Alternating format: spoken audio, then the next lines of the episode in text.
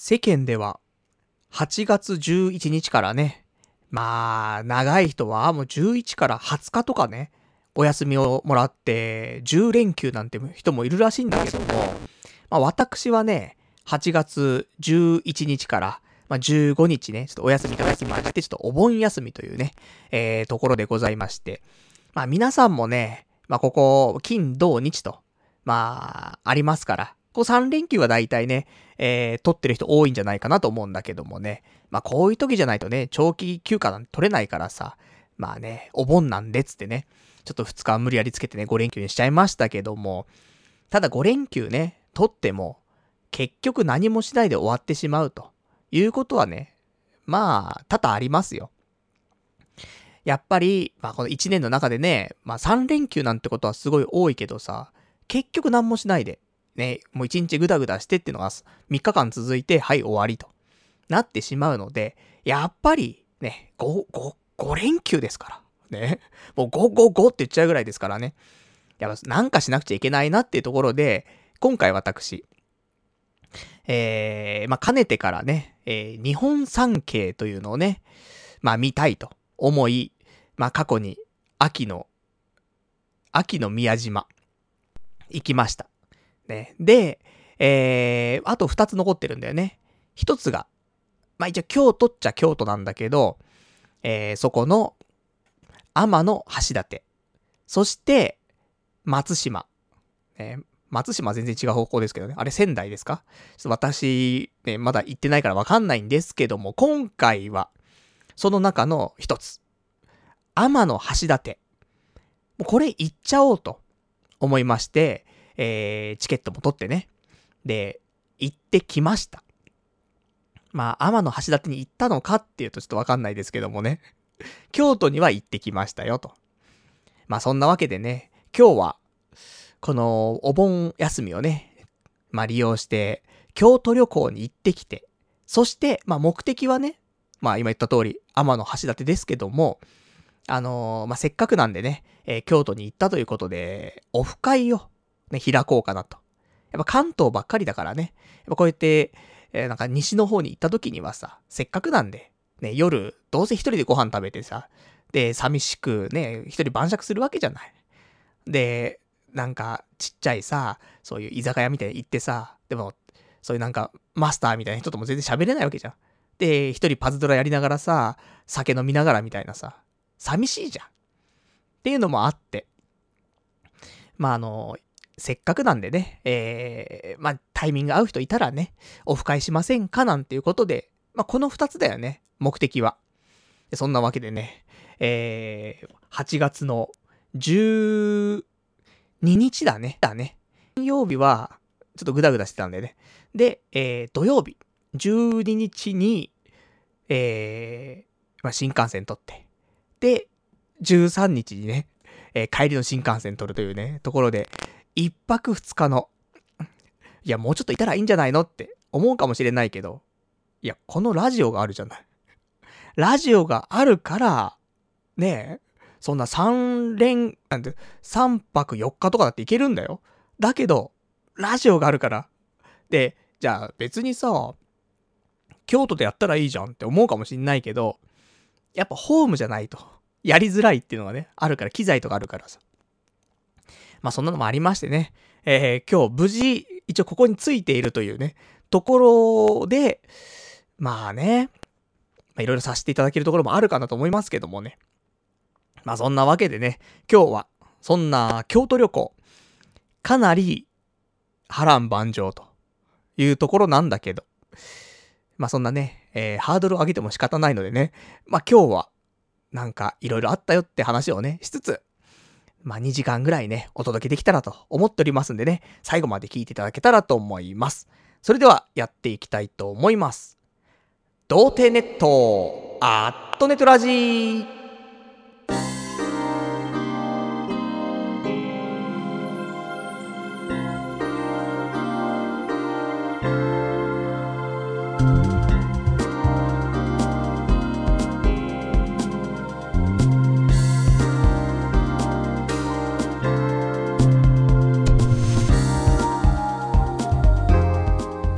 改めまして、童貞ネットアットネットラジーパーソナリティのパル内藤です。こんばんは、ということでね、えー今日は京都のお話ね、していくわけなんですけども、まあ、パル内藤の旅行話、あんま面白くねえんだよなっていう人もいるかもしれない。なので、ある程度ははしょろうかなと思ってますよ、今回は。ね、いつも1から10まで全部伝えたいと、ね、ありますけどもね、今日は少しね、あのーダイジェストではないけども、えーやっていこうかなと思ってますんでね、えー聞いていただきたいと。まあ、とはいえね、どこまでダイジェストかっていうと、まあ、そんなんでもないのかな。あのー結局、京都着くまでの話がいつも長いんで、だから、現地に行くまでの話が長くて、現地行ってからが薄いのよ。なので、今日はね、現地行くまではもう大体ね、あの割愛させていただきまして、現地行ってからのお話、ね、こっちちょっとメインでね、やっていきたいと思いますんでね、まあ、いつもよりは楽しくね、旅行のお話を聞けるかなと、えー思いますんでね、えー聞いていただけたら嬉しいなというところでございますと。で、えーまあよかったらね、そんな旅行の話を聞いた時の感想とかね、まあ、そんなのいただけたら嬉しいなというところで、お便りの宛先を先にお伝えしておきます。お便りの方は、掲示板かメールでお待ちしております。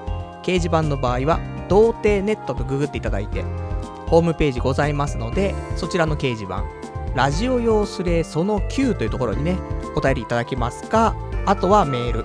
メールアドレスは、ラジオアットマーク、童貞 .net、radio.doutei.net こちらになります。で、リアルタイムであればね、掲示板、事前にいただけるんであれば、えーメールでいただけたらと思いますと。まあ、いうことなんだけどもさ、まあ、言ってきますよ、いろいろね。えー、時間もね、限られてますから。正直、疲れ切ってます。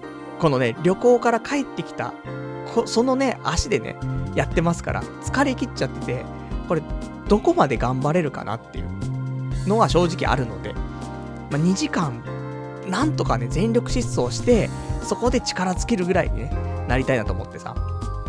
やっぱりね、えー旅行っていうのはさ、あの、よくね、言うでしょ、遠足は家に帰るまでがね、遠足ですよ、違うんだから。旅行は、ラジオが終わるまでが旅行なんだからさ。それ伝えなくちゃ、旅行終わんないんだから。そういうね、使命感を持ってね、私やっておりますけどもね。まあ、そんなわけで、えー8月12日ね、えー土曜日ですよ。まあ、京都ね、行くというところで、まあ、事前に、えーチケットの方は予約して、で、どこで予約したかっていうと、えーフラットこだま。これはね、前に、他の、どこですか？名古屋だか、広島だか、行った時もフラットこだまは使いまして、多分名古屋だね。通ったから、今日。あの、安いんだよね。少し、そうだね。まあ、1ヶ月ぐらい前とかに予約しとけば全然いくらでも席あると思うんだけど、で、こだまっていうさ、新幹線なんだけど、他の新幹線より若干遅いんだよね、着くのが。だけど、安い。なので、おすすめです。あの、普通の、なんだろう、そう旅行会社とかでパックになってるやつあるじゃない？その、新幹線と、えっ、と、ホテルとか、あと飛行機とホテルとか。だそういうのと、遜色ないと思うね。あの、その、ホテル代を抜いて、航空券とか、ね、その列車の代金とか、っていうのだけで考えるんだったら、フラットこだまと、まあ、そんな変わんないかなと思うので、まあ、おすすめですよ。そういうチケットだけって考えると。まあ、そんなわけで。で、かなり悩んだんだけどさ、行く日にちとか、行く時間とか。でももう、空いてる時間もないし、もうここしかねえな、みたいなところで、えー、まず、持ってたチケット。これは、8月の12日の、えーお昼の12時に出発するチケット。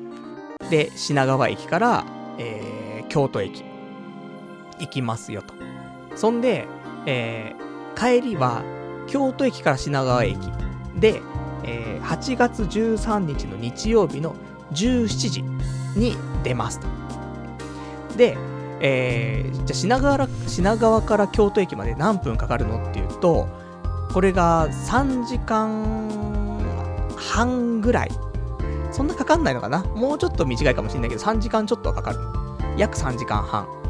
なので、えー、まあ当初予定では、えー、品川から出て、12時ぐらいに出て、で、3時半ぐらいに着きますと。15時半に着きます。そんで、ちょっと、まあ観光だ、なんか美味しいもんだ、食って、で、夜オフ会して、で、次の日は、えー、天橋立に行って、で、夕方、ね、17時の電車に乗って、新幹線に乗って帰ってきて、で、3時間半でしょしたら20時半にこっち着くから、そこがね、品川だから、うちまで1時間かかんないぐらいで帰ってきて、9時半、ね、21時半に帰ってきて、30分で用意してラジオと。どうですか？この完璧な、もう過密スケジュールは。いや、むちゃくちゃだよって思うんだけどさ。でもなんかね、うまくできるんじゃないかななんて思ってさ。で、やっぱりラジオはね、あのー、女を撮るか、ラジオを撮るか、ね、言ったらもうラジオを撮りますから。そのぐらい、ラジオに命を懸けていると。言っても、まあ過言ですけどもね。だそんなんだから、やっぱりね、あの、ラジオまでにはちゃんと戻っていきたいなっていう、そういうのをね、え考えての今回のプランでございます。で、あくまで今言ったのは、プランでございます。実際は、もう結構ね、きつかったのはあるんだけどさ、でもね、いろいろと発見もあったり、面白かったりとかね、ありましたので、そんな話していくんですけども、で、えー、まあ、金曜日も休みだったからね、いろいろ用意をして、で、土曜日臨めばよかったんだけど、金曜日全く用意しないでね、あの、ざっくり用意したよ。本当にざっくり。でもなんかカバン、どのカバンに入れていこうかとか、何の服を着ていこうかとか、そんなの全然用意しないで、で、えー、土曜日だよね。で、その、早く寝て、早く起きて、ね、あのー、万全な旅のね、開始をすればよかったんだけど、なんか結局、結局、寝たのが、朝5時ぐらいになったのかな結局ね。で、いや、朝5時じゃないよね。朝7時ぐらいだったよね。で、いや、それもさ、なんかちょっと夜中に少し寝ちゃって、そんで起きてて、なんか、ああだこうだあって、で、7時ぐらいだった気がする。で、3時間ぐらい寝て、で、え起きて、で、10時ちょっとぐらいに起きたんだよ。なので、そっから用意して、11時には家出ないと、ね、12時の電車だからさ、間に合わないっつってさ、で、バタバタバタバタやって。で、ね、どのバッグで行くんだと。リュック。いや、旅だからリュックはすごい楽なんだろうけど、なんかでかいリュックじゃないとも入んないなと思って。で、不格好だなと思って。いや、誰も見てないよって言うかもしんないけど、どうかななんて思って。で、そんな荷物多いわけでもないし。じゃあ、トートバッグにしようっつってね、デカめのトートバッグにしてさ。まあ、これが、失敗ですよ。重たい。ねやっぱりね、リュックが良かったなって思うんだけどさ。で、そんなんでバッグは決まったと。で、服装もね、1日目はセガサターン T シャツですよ。で、2日目は、天あの、赤塚不二夫 T シャツね。大体最近のね、お気に入りこれですから。これでいこうっって。で、そんなんで、で、今回、MacBook Pro を持っていくか否かをすげえ悩んだんだけど、あのー、本当にね、決めていたのが、京都でやること決めてたの、本当に、オフ会をする、天橋立に行くっていうことしか決めてないの。で、電車の中で決めようと思ったの、全部。まあ、平日なんもね、ちょっとそういう調べ物できなかったから、電車の中3時間半あるから、そこで全部調べて、で、着いたら、そのプランで動こうと思ったの。そんなやついると思うんだけどさ。いや、そのぐらいの、なんかあの、ノープランじゃないよ。その、行ってさあ何しようじゃななくてさ、ある程度ね、えー、やりたいことはまああるけど、詳しく調べてないというところなんで、それは電車の中で調べましょうと。それでも、携帯で調べると大変だよねって思うの。なので、やっぱ今回、MacBook Pro 持っていこうと思って。で、これも大失敗。重たすぎる。やっぱ行っ点何キロかあるんだよね。で、充電アダプターもあるからさ、多分全部で1.5キロぐらいあるんだよね。いや、それをさ、そのトートバッグに入れて持ち運ぶ。これ、旅行ではちょっと辛いよね。いつも身軽がさ、あの、売りの俺の旅行なのにさ、身軽じゃないと思って。まあ、そんなんでさ、まあね、あの、枷をね、つけながらさ、まあ、旅行を始めるわけなんだよ。で、11時なってさ、家出てさ、で、これ、なんとかこれだったら間に合うなっつって。まあ、大体いつもね、職場があの品川の方なんでね、大崎とか品川とか五反田とかだから、まあ、大体時間とかね、感覚は合ってるんでね。まあ、余裕ではないけども、普通に品川着いて、で、えー、新幹線のね、改札入って、で、その時点で、あの、意外と時間なくて、あの、5分前とかなんだよね。出発5分前みたいな。ああ、どうしようどうしようっつって。で、あの、フラットこだまって、あの、ドリンク引換券みたいなのついてんのよ。なので、なんかキオスクでね、交換できるらしくて。で、どこのキオスクで交換できるのかわかんねえなと思って、うろうろしてて、もう時間ねえっつって。で、なんか行ったら、あ、大丈夫ですよ、つってね、交換してもらって、で、ホームの方に上がってって。そしたら、もう新幹線、ね、ちょうど来て、もう、あの、2分前。もう2分前にホームに着くっていうね、もう行かれてんじゃねえかなって思うんだけどさ。で、着いて、で、お危ねえ危ねえっつって。で、自分のね、チケット、その持ってるやつの、何両目みたいなさ、そんなん見て入ってさ。で、今回、あの、グリーン車なんです。行きは、グリーン車の禁煙。で、帰りは、グリーン車の喫煙。で帰ったのね。あの、もう席が空いてなくてさ、その、できる限り、早く行く。そして、えー、帰りはこの時間で帰ってくるっていうのをいろいろ網羅すると、もうこの時間しかなくて、で、この席しかなくて、でしょうがないなと思って。帰りがね、ほんと禁煙とかってほんと嫌だったんだけどさ、あとグリーン車。ね。まあありがたい話でね。でも、まあプラス1000円とかそんぐらいでね、なりますから、まあいいんじゃないかしらつって、長旅だしいつって。で、そんなんで、で、無事、ね、電車乗れまして。で、えー、まあ京都行くわけですよ。3時間半かけて。で、えー、まあ早速ね、いろいろやりますよ。で、ただ、あの、朝さ、あの、何も食べてないんだよね。朝って、まあ、昼になっちゃってるけどもさ。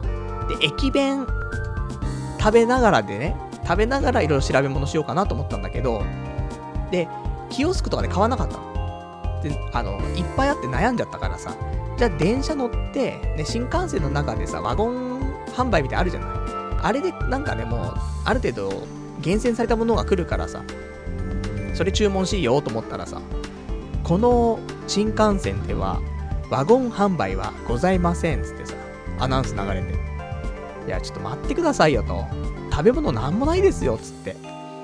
だから飲み物だけ飲みながらさ、まあ、やるわけなんですけど、で、えっ、ー、と、まず、調べ物をする前に、何をしなくちゃいけないかっていうと、えー、携帯とね、えー、パソコンで、ワイ、なんて、テザリングしてさ、で、ネットをね、パソコンで繋がないといけないっていうのがあったんだけど、その設定に時間かかっちゃって。40分くらいかかっちゃって。全然うまくいかねえな、つって、で、あのー、無事、携帯をね、再起動しなくちゃね、うまく認識しなかったみたいで、もしそれしたらすぐ認識してさ。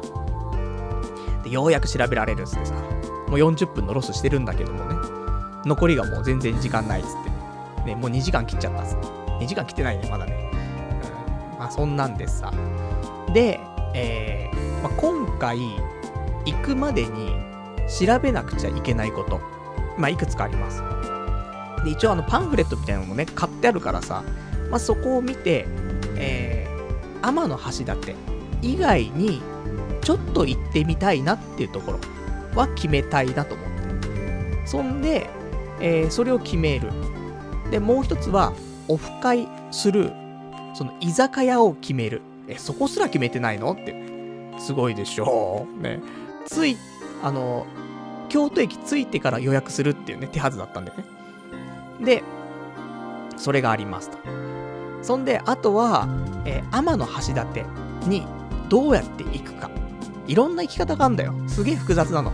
だから、あの、これで行くみたいなのを決めたいなって。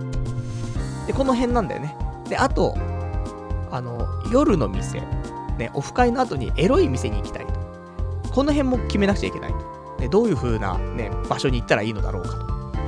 っていうのがありました。で、あとは、えー、オフ会なんだけど、この時点で、えー、2人、ね、参加してくれそうな人が決まっていました。なんで、俺含めて3人。なので、あの、居酒屋は3人でで予約しようというところだったんだけど。で、まず、あの、行く場所、ね、どこ行こうかなって思ってて、えー、1個が、金閣寺。で、もう1個が、平等院。で、もう1個が、伏見稲荷大社。で、もう1個が、貴船神社。これ、貴船なのかね？貴船なのかね？私ちょっとね、わからないんですけども、で、その辺行きたいなと、ね、思って。で、京都駅から近いのっていうと、伏見稲荷大社が、えー、近いと。まあ、あとね、清水寺とかもね、行きたいなと思ったんだけど、若干。でもいいかなと思って。あの、行ったことあるしって思ってさ。で、えー、意外と俺、伏見稲荷って行ったことなかったんだよね。その、京都って俺過去に2回行ったことあって、高校生の頃ね、修学旅行で行ったっていうのと、あと昔のね、彼女と京都旅行行ったっていうのがあって、まあ、そん時、行かなかったんだよね、両方とも。意外と修学旅行って網羅してるじゃない？で、まあそれはね、金閣寺も金閣寺も行って、で、清水寺も行って、平等院も行ってって、なんか大体行ったんだけど、ね、伏見稲荷って言ってなかったから、ああ、じゃあ伏見稲荷行ってみようかなと思って。なんかすごい鳥居がいっぱいある。ね、あの、鳥居が何個あんだかわかんないけど、すっげえいっぱいあるやつで、あの、外国人観光客に人気ナンバーワンみたいなところらしくてさ。で、駅からも近いしと。じゃあ、ここは絶対行こうと。で、プラス、できたら貴船神社行きたいなと思っていたんだけど、ちょっと遠いんだよね。若干離れてて。どうしようかなみたいな。金閣寺かな平等院かなみたいな。そんな、そのぐらいにしてて。で、じゃあ、ここまで決まったから、あとは、駅に着いたら、あの、案内所みたいなのあるじゃない。で、そこでね、聞くのはね、まあ一番いいかなと思って。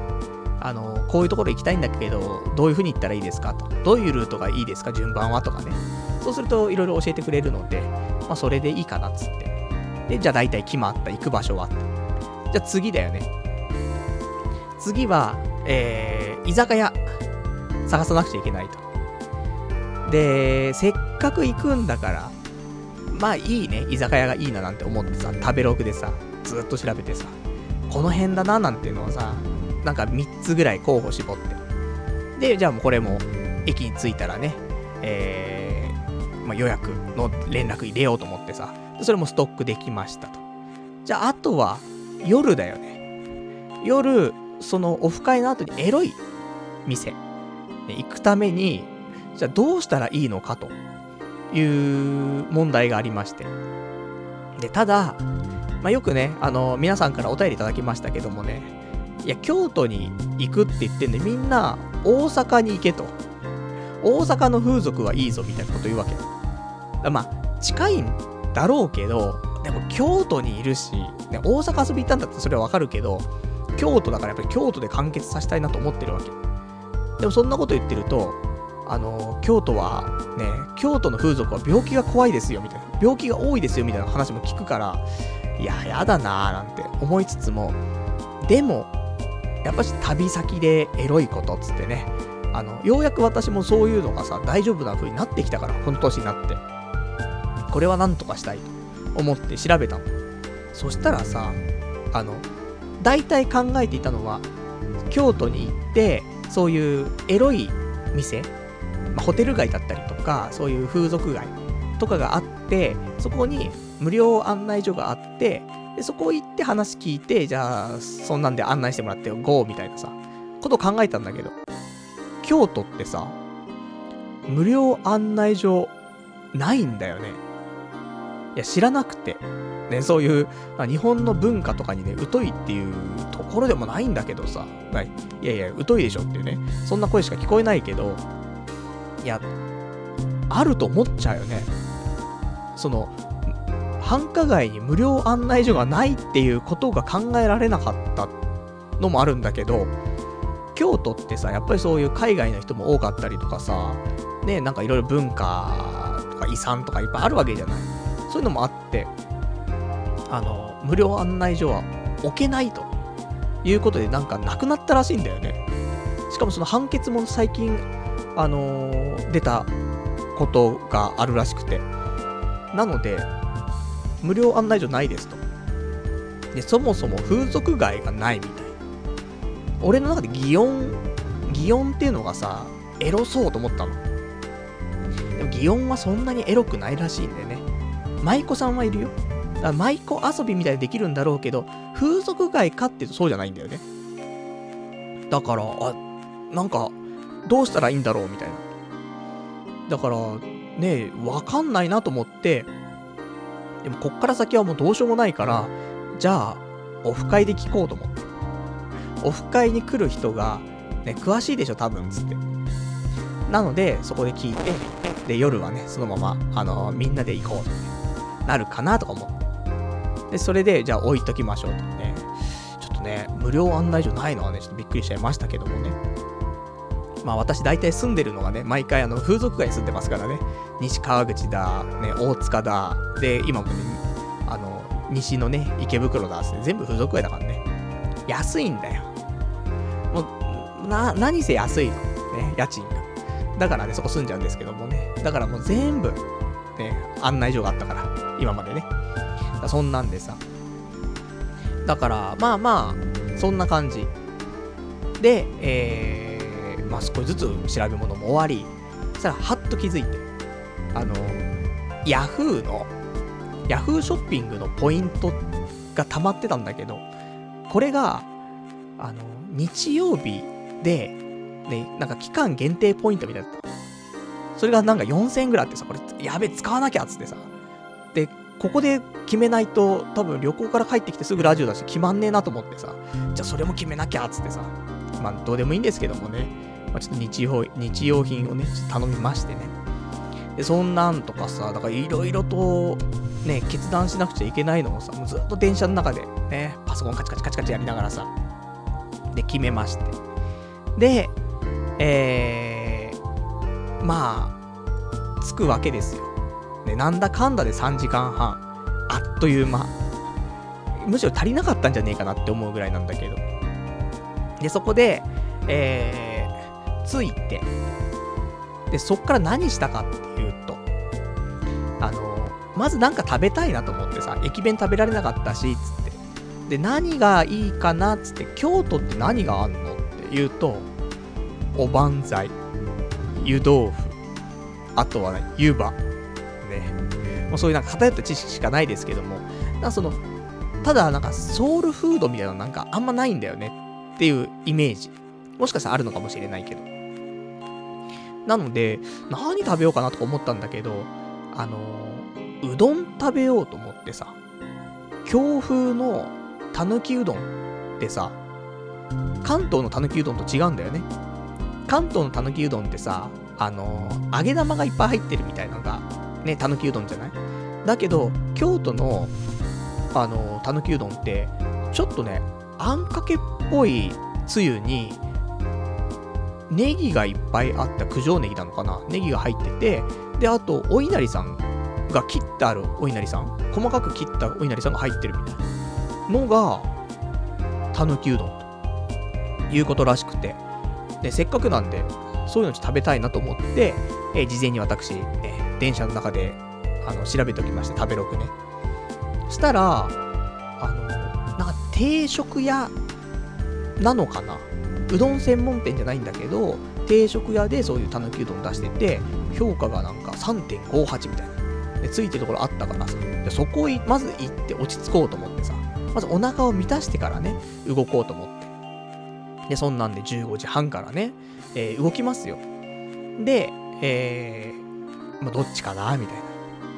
わかんないんだよね。京都駅広くてさ、なんか池袋とかより全然広いよねと思うんだけど。まあそりゃそうなんだけどさ。ああと分かり、慣れちゃえば分かりやすいのかもしんないけど、分かりづらいなっていう印象がすごくてさ。それはもう、今日に至るまで、この土日、ね、駅の中ずっと徘徊してましたけどもね、うん、わかんない。なぜわかんないかというと、なんとか口ってあるじゃない。普通で、北口、南口、東口、西口ってあるじゃない。で、そこからさらに、なんか例えばね、ちょっと、八甲口みたいなのあるわけじゃない。知らんけどもね。その渋谷のね、なんか、怖い街は知りませんけども、そんなんあるわけじゃない。なんだけど、京都って、その、方角のなんとか口ってないんだよね。だから、まあ、中央口だけあんのかな。あとは、何かしら全部名前がついちゃってて、わかんないんだよ。その、京都の地理を知らないと、知ってれば多分すぐわかるんだよ。八丈口とかあってさ、八丈ってどっち側って分かってれば、じゃあ、ね、それは北だね、南だねって分かるんだけど、全く分かんないから。あ、全然分かんねえっつって、どっちがどっちだっつって。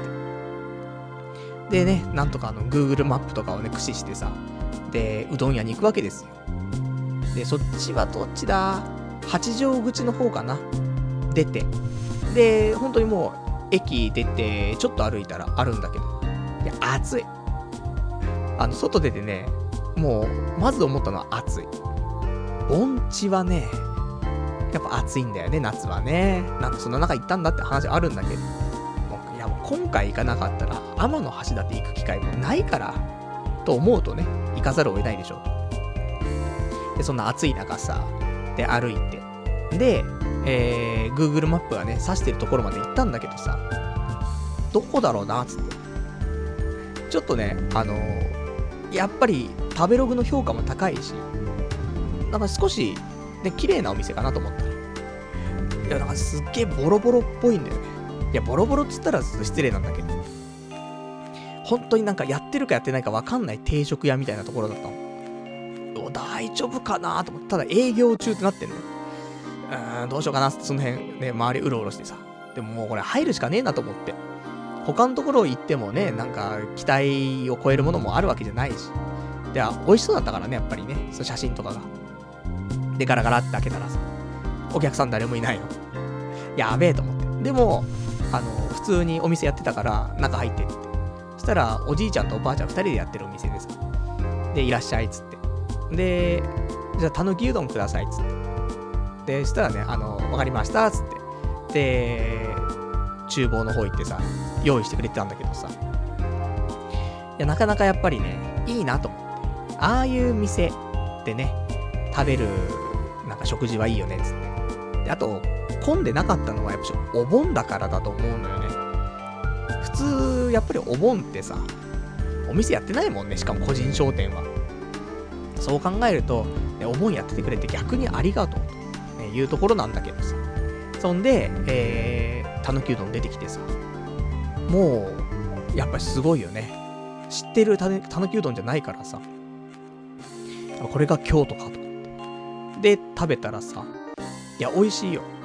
あの、麺は、その、歯ごたえとか、その、喉越しとかっていうのはない。結構柔らかめのうどんなんだけど、でもそれが、その、ちょっと、あん、あんかけっぽい、ちょっと、ドロッとしてるような感じの、あの、スープ。このなんか出汁がすげえ効いたスープとさ、よく絡んで。で、ネギも、あの、辛いネギじゃなくてね、美味しい、なんか甘めのね、いいネギ、九条ネギなのかな？だから美味しいのかもしれないんですけども。あと油揚げね。油揚げ俺好きなんだよ、すごくね。で、そんなんでさ、そのハーモニーよね。いや、それ最高に美味しくてさ。いや、こりゃいいなと思って。で、えー、まあ、食べて、満足満足っつって。で、お会計っつって。それ値段書いてなかったんだけどさ。それ500円ですっつって。安いなと思って。で、そこでもう目的達成よね。ただ、そこうどん食いながらパソコン開いてさ、なんか、ね、次の夜のさ、オフ会のお店の予約するとかもちょっとやりにくい感じだったからさ、まあ一回店出て、ちょっと落ち着きたいなと思ってさ、なんかないかなと思って。で、ブラブラブラブラしたんだけどさ、わかんないんだよね。全然わかんなくて、なんかどこに何があるのかわかんなくて。これは困ったな、つって。で、まあ、歩きながら、ね、目星つけたところ1店舗、連絡しようと思ってさ。で、そこに電話して、今日夜20時から3名とかって空いてますか？っつったら、あ今日はちょっと20、20時半からだったら取れますよって言われて。どうしようかなとかもともと19時か20時ってね、あの、オフ会来てくれる人に言ってて、それで20時になったから、さらに遅くなっちゃうと、ちょっとあれかなとか思ったんだけど、一応保険として、じゃあ取っとこうと思って、じゃあ20時半でいいので、つってね、3名で、つって、で、予約しといたの。で、えー、どうしようかなと。で、いろいろ調べたところ、あの、もう一個行きたいなってお店があったんだけど、そこは予約ができない店だったのね。だから、まあ、そこのね、予約できない店にちょっと一回行って、ね、8時ぐらいに行って、でそれがダメだったら予約したところに行こうかな、みたいな。そんな計画もしつつさ、いや、夜が楽しみだなっ、つって。で、そんなね、準備もね、少しずつ整ってきて。じゃあ次どうしようかと。じゃあ、あのー、相談所。で、無料相談所じゃないですよ。あの、その旅行のね、相談所行って、ちょっと天橋立とかの話もあるし、あと、さっきピックアップしたね、あの、いくつか行きたい場所、まあ、ったので、この辺ってどんな感じで行けるかなみたいな話をね、相談しようと思って。で、行ってさ、で、天の橋立に関しては、えー、なんか、電車もあればバスもあると。なんだけど、まあ、この辺で、あのー、なんか、時刻表がね、書いてあるパンフレットがあったから、それもらってさ、じゃあこれでね、行ったらいいですよって言われて、わかりました。で、じゃあ天の橋立はじゃあ明日で大丈夫だね、つって。で、えー、じゃあ今日はどうしようかと。まだね、飯食って、なんだかんだブラブラして16時半ぐらいだった。オフ会がね、20時半だからさ。まあ、20時半とか、まあ、20時だけどさ。まだまだ2時間半ぐらいは、時間が。2時間半いや、もっとあるよね。で、3時間半ぐらい、時間があったから、まあ、どっか行けるでしょと思って。それこそ金閣寺とか平等院とか、下手したら貴船神社まで行けんじゃねえかと思ったんだけど、案内所の人に聞いたら、いや、貴船神社はちょっと難しいですね、つって。そうっすか。なんか、神社はだいたい17時で閉まっちゃうんだって。そうなのか、と。で、じゃあ、どこかな？つって。じゃあ、うん、伏見稲荷だったらいけると思いますよってすぐ近くだから、つって。で、分かりました。つって。で、じゃあまず、ね、伏見稲荷行こう、つって。で、伏見稲荷行ってさ、なんか電車乗ってね、行ってさ。で、着いたらさ、まあ、京都駅から大概思ってはいたんだけど、観光客が多くて、で、観光客しかいないのよ。で、さらに、さっき言った通り、あの、稲荷、伏見稲荷って、外国人にすげえ人気だから、もう、なんて9割外国人なのよ。で、1割日本人ぐらいなの。それはもうなんか、アジアの人もいれば、欧米、ね、なんでもあり、ルツボですよ。すごいなと思って。で、そんなんでさ、でも俺もね、行ったことないから、あんないっぱい鳥居があってさ、あすげえなと思って。で、ちょっと行けるところまで行こうかなと思ってさ、中入ってって。そしたら、あ、なんか見たことあるいっぱいね、鳥居があるわ、つって。で、ずっと歩いてる。そしたら、どんだけ鳥居あるんだっていうぐらい鳥居があってさ。しかもね、本当に周り全員外国人だからさ、なんだかよくわかんないんだよね。日本の文化は日本文化だけど、そんなに鳥居があるところないじゃないだちょっと異質だし。で、日本なのに外国人ばっかりだし、えー、日本人俺だし、つって。で、そんなんでよくわかんねえけど、つって、まあずっと歩いてさ、で、くぐってって。で、ずーっとあるからさ、で、山の、なんか、登ってったりするの、山をね。でもそこも全部鳥居があってさ、いや、どうしたもんかなと思って、どこまで続くんだろうと思ってさ。で、10分ぐらい歩いたんだけど、まだまだあるのよ。いや、もう疲れちゃったなと思って。で、戻ろうと思ってさ。で、戻って、で、えー、で、戻って、行きん時は気づかなかったんだけど、鳥居って、なんかあの、寄付ができるらしくて。寄付っていうのかな？協賛みたいな形で、えー、1個いくらみたいなんで、で、建てられると。で、建てるときに、多分日付と名前が入れられるのかな？とかっていうので、行きは、そういう文字とか見れなかったんだけど、帰りはね、なんか後ろに彫ってあるみたいで、で、全部名前が見えてさ、で、ああ、なんかいろんな名前がいっぱいあるなって。で、最近建てられたものも多いな、みたいなやつ見てたらさ、あの、ふとね、目が止まったのよ。そしたらそこにさ、その名前彫ったんだけどさ、恵比寿義和って書いてあってさ、恵比寿さん、ねなんか、完全恵比寿さんなんだよね。で、恵比寿さん鳥居収めてんの？と思ってさ。まあ、何やら結構ね、あの、有名人の人はね、そこに鳥居ね、ちゃんとなんか作ってる人も多いらしいんだけどさ。まさか恵比寿さんの名前見るとは思わなくてね、ちょっと写真撮ってしまいましたけどもね。そんなんで。で、伏見稲荷、まあ満喫してさ。じゃあどうしようと。まだそんな時間経ってないんだよね。あの、電車で移動も15分ぐらいで、で、中入って、なんかまあ、ううろうろして30分ぐらいはいたのかな。で、さあ、まだ時間あるぞ。一回京都戻ろうかと思ってね。京都戻って。だから、16時半ぐらいから多分1時間とか1時間半ぐらいだけ、プラッとしたんだよね。さあ、どうしよう。逆に暇だぞと思って。じゃあ、一旦、今日行く予定の、あの、夜のね、えー飲み屋をちょっと現地を調査しておこうと。で、そんな風に思ってさ。で、えー、どっち口っていうのは、その、八丈口じゃなくて、もう一個、あの、京都タワーとかがある口があるんだけど、それがその真逆のね、口なんだけどさ。で、京都タワーの方行ってさ、京都タワーかっこいいなと思ってね。で、なんか、ヨドバシカメラとかね、あって。もう京都って、なんか古都京都って感じするけど、名前は。全然、だからもう栄えちゃってるよね。よく思うのは旅行行ってもさ、いや、出雲とかだったら、なんかいいのよ。その雰囲気はすごいまだあるのね。なんだけどさ、ね、名古屋とか広島とか行くともう都会じゃない？だから京都行ってもね、普通に駅前にヨドバシカメラあんだからさ、もうなんでもないよね、つって。で、スターバックスとかばっかりあるしさ。まあそうだよね、つって。で、そんなんで。で、いくつかね、そうやってお店をじゃあちょっとチェックしておこう、つって。で、ぐるぐるぐるぐる回って、あ、ここか、つってね。で、行ってさ。で、二つお店があったんだよ。あの、予約した店と予約できなかった、予約できない店で、ね、20時にそこ行って、取れなかったら予約した方行こうって言ってたんだけど、予約できない方の店の前行ったら、閉まってたの。お盆だからだよね。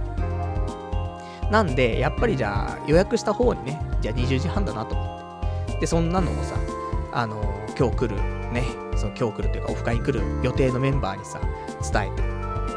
で、そしたらさ、で、まあそしたらさっていうかね、で、それも、どこで伝えていたかっていうと、歩きながらね、伝えてたわけじゃなくて、あの、まあ、一通りね、いろいろとその、回ってさ、疲れたなと思って。さ、ヨドバシカメラの1階にさ、ハブがあって、で、ハブ、ハッピーアワーって書いてあって、ちょっと休もうかなと思ってさ、で、入ったんだよね。で、酒飲んでポテトサラダ食べながらさ、MacBook 開いてさ、で、で、みんなにちょっと、あの、連絡をしたりしたんだけどさ、もう京都じゃなくてよくないと思って。むしろ東京でもやってないんだけどって思うんだけど、普通にハブで酒飲みながら Mac 開いて連絡すると。で、そんなんしてたらさ、あの、これ、そうだと言っていた方が、ちょっとやっぱし、いけない感じになりましたっていう連絡が入って、そうか。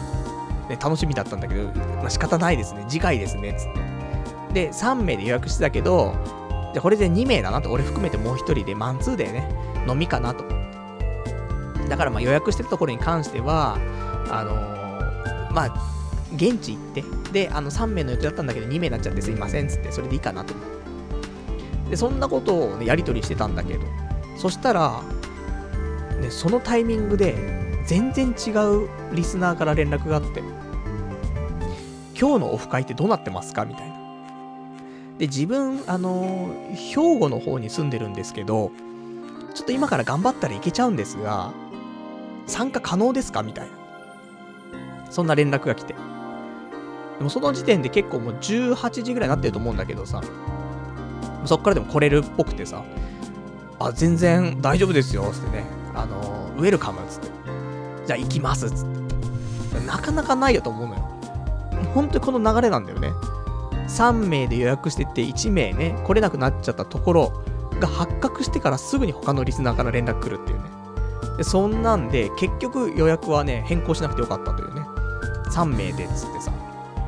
いや、兵庫から来ます、つって。で、もう1人の方、ね、2人いるんだけど、えー、兵庫から来る人と、あとは大阪に住んでるんだけど、地元が京都っていう人が来るということで、で、今、あのー、なんか京都の方向かってますみたいななんかその連絡があってさ、じゃあ、まあこれでね、開催できそうだな、つって。で、俺もね、ハブで、なんかうだうだやっててさ、ハッピーアワーも終わってしまってさ、じゃあ、あと1時間ぐらいかと。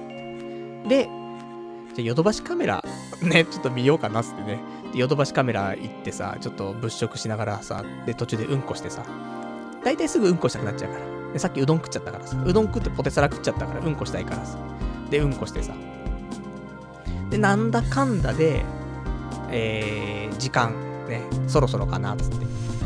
で、あのー、じゃあ、現地で、内藤の名前で予約してますんで、と。現地集合でお願いしますってさ。で、そんなんで、なんだかんだでね、それで、みんな集まってさ。で、はじめましてそしたら、ね、意外と、みんなお酒がなかなか飲めないタイプということで、俺はね、あの、ご機嫌に飲んでましたけどもね、あの、焼酎でね、14台とかね、ちょっと調子乗って飲んじゃいましたけどもね、他の方は、まあ、あの、飲める、ちょっと飲める、ね、方と、あとは、いや、飲めないと。コーラですって、ね、方がいらっしゃって、別にそれはいいんだけどさ。で、あのー、まあ、でもそれでも楽しくね、やってさ。で、来たの若い人たちですよ。まあ、若い人っつっても、えー、26歳。二人とも一応26歳かな。なんかその、生まれ年は違うんだけど。で、私36歳と。ね、そんな、ね、素晴らしい会をさ、開いてさ。いやでもパルさんには本当救われ、救われましたよ、みたいなね、話をしてもらい、ね、そうか、やっててよかった、ね。そんなね、あ大体あの、オフ会来てくれる人は、パル内藤万世なんでね、だからもうそこはあの、批判っていうよりもね、いや、パルさん、最高ですよ、と。そういうね、私は調子乗っちゃうやつなんですけどもね、まあなんか楽しく聞いていますよ、つってさ。でね、いろいろと辛い時期も人間あるじゃないそんな時に、あの、救われましたみたいなね、話をね、聞いたりとかして、よかったと思って。ね、俺、よく言ってるでしょ。一人ぐらい、なんかね、なんか救えたらいいなぐらいの話あるじゃない。こういうことだよ。苦しんでる時に、このわけわかんないくだらない話聞いて、同じような境遇だけど、なんだかんだでやってんだな、って。俺もなんとかなるかなみたいな。そういう風に思ってもらえたらいいなと思ってさ。それが、ねえ、もう東京はコンクリートジャングルからさ、京都の方まで飛んでるわけじゃない、電波が。いや、いいことだなと思って。で、そんなんでさ。で、なんか、何の話したんだかわかんないけどね、ラジオの話っていつもラジオの話しないで普通のね飲み会になっちゃうんだけどさ、まあ、若干ね、ラジオの話したりとか、あの、前に俺がね、あの、ガッキーじゃなくてね、可愛いアイドルの名前言いましたよ。あの、夏目花美さんっていうね、方の名前を出したことありますけど、今回来てくれたリスナーの人が、パルさんがこの間あの、夏目花美さんの話したじゃないですか。俺すごい大好きで、パルさんさすがって思いました、みたいなね。やっぱしね、わかる人は分かってんだなと思ってね。なかなか夏目花見ピンポイントで好きっていう人もなかなかいないと思うんだけどさ、まあいるんだな、つってね。とか。あと、ね、なんか他にも、なんか、ね、なんだろう。いろいろ共通点もあってさ。だ今度俺ね、あのー、東京ドームのところにあるさ、ラクーアっていうさ、なんかスパリゾート的なやつね。あのー、行こうと思ってたんだけど、ちょうどさ、その時にさ、ラクーア昔行ってすごい良かったんですよ、みたいな話があって。いや、俺行こうと思ってんだ、今、つって。あそこって女の子とか水着でいたりすんの？つって。いや、男女別です、つって。ああ、じゃあ行くのどうしよう、みたいな。そんな話とかね。まあ、普通に楽しく。で、あとは、まあ、童貞ネットと言ったら、お仕事ですよ。もう、お仕事つらい。お仕事は辛いって話ですけども、ね、あの、お二方もね、仕事、次どうしようみたいなね。そんな話したりとかさ。でもなんか転職相談会みたいになっちゃってね。途中ね。みんなでどうしようとかね。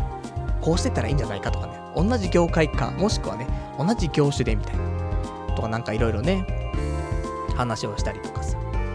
まあそんなんで、まあ楽しい時間は過ぎていき。で、えー、気がつけば11時半ぐらいになっててさ。23時半。いや、早いねっつって。3時間ぐらいなんだかんだ飲んで食ってさ。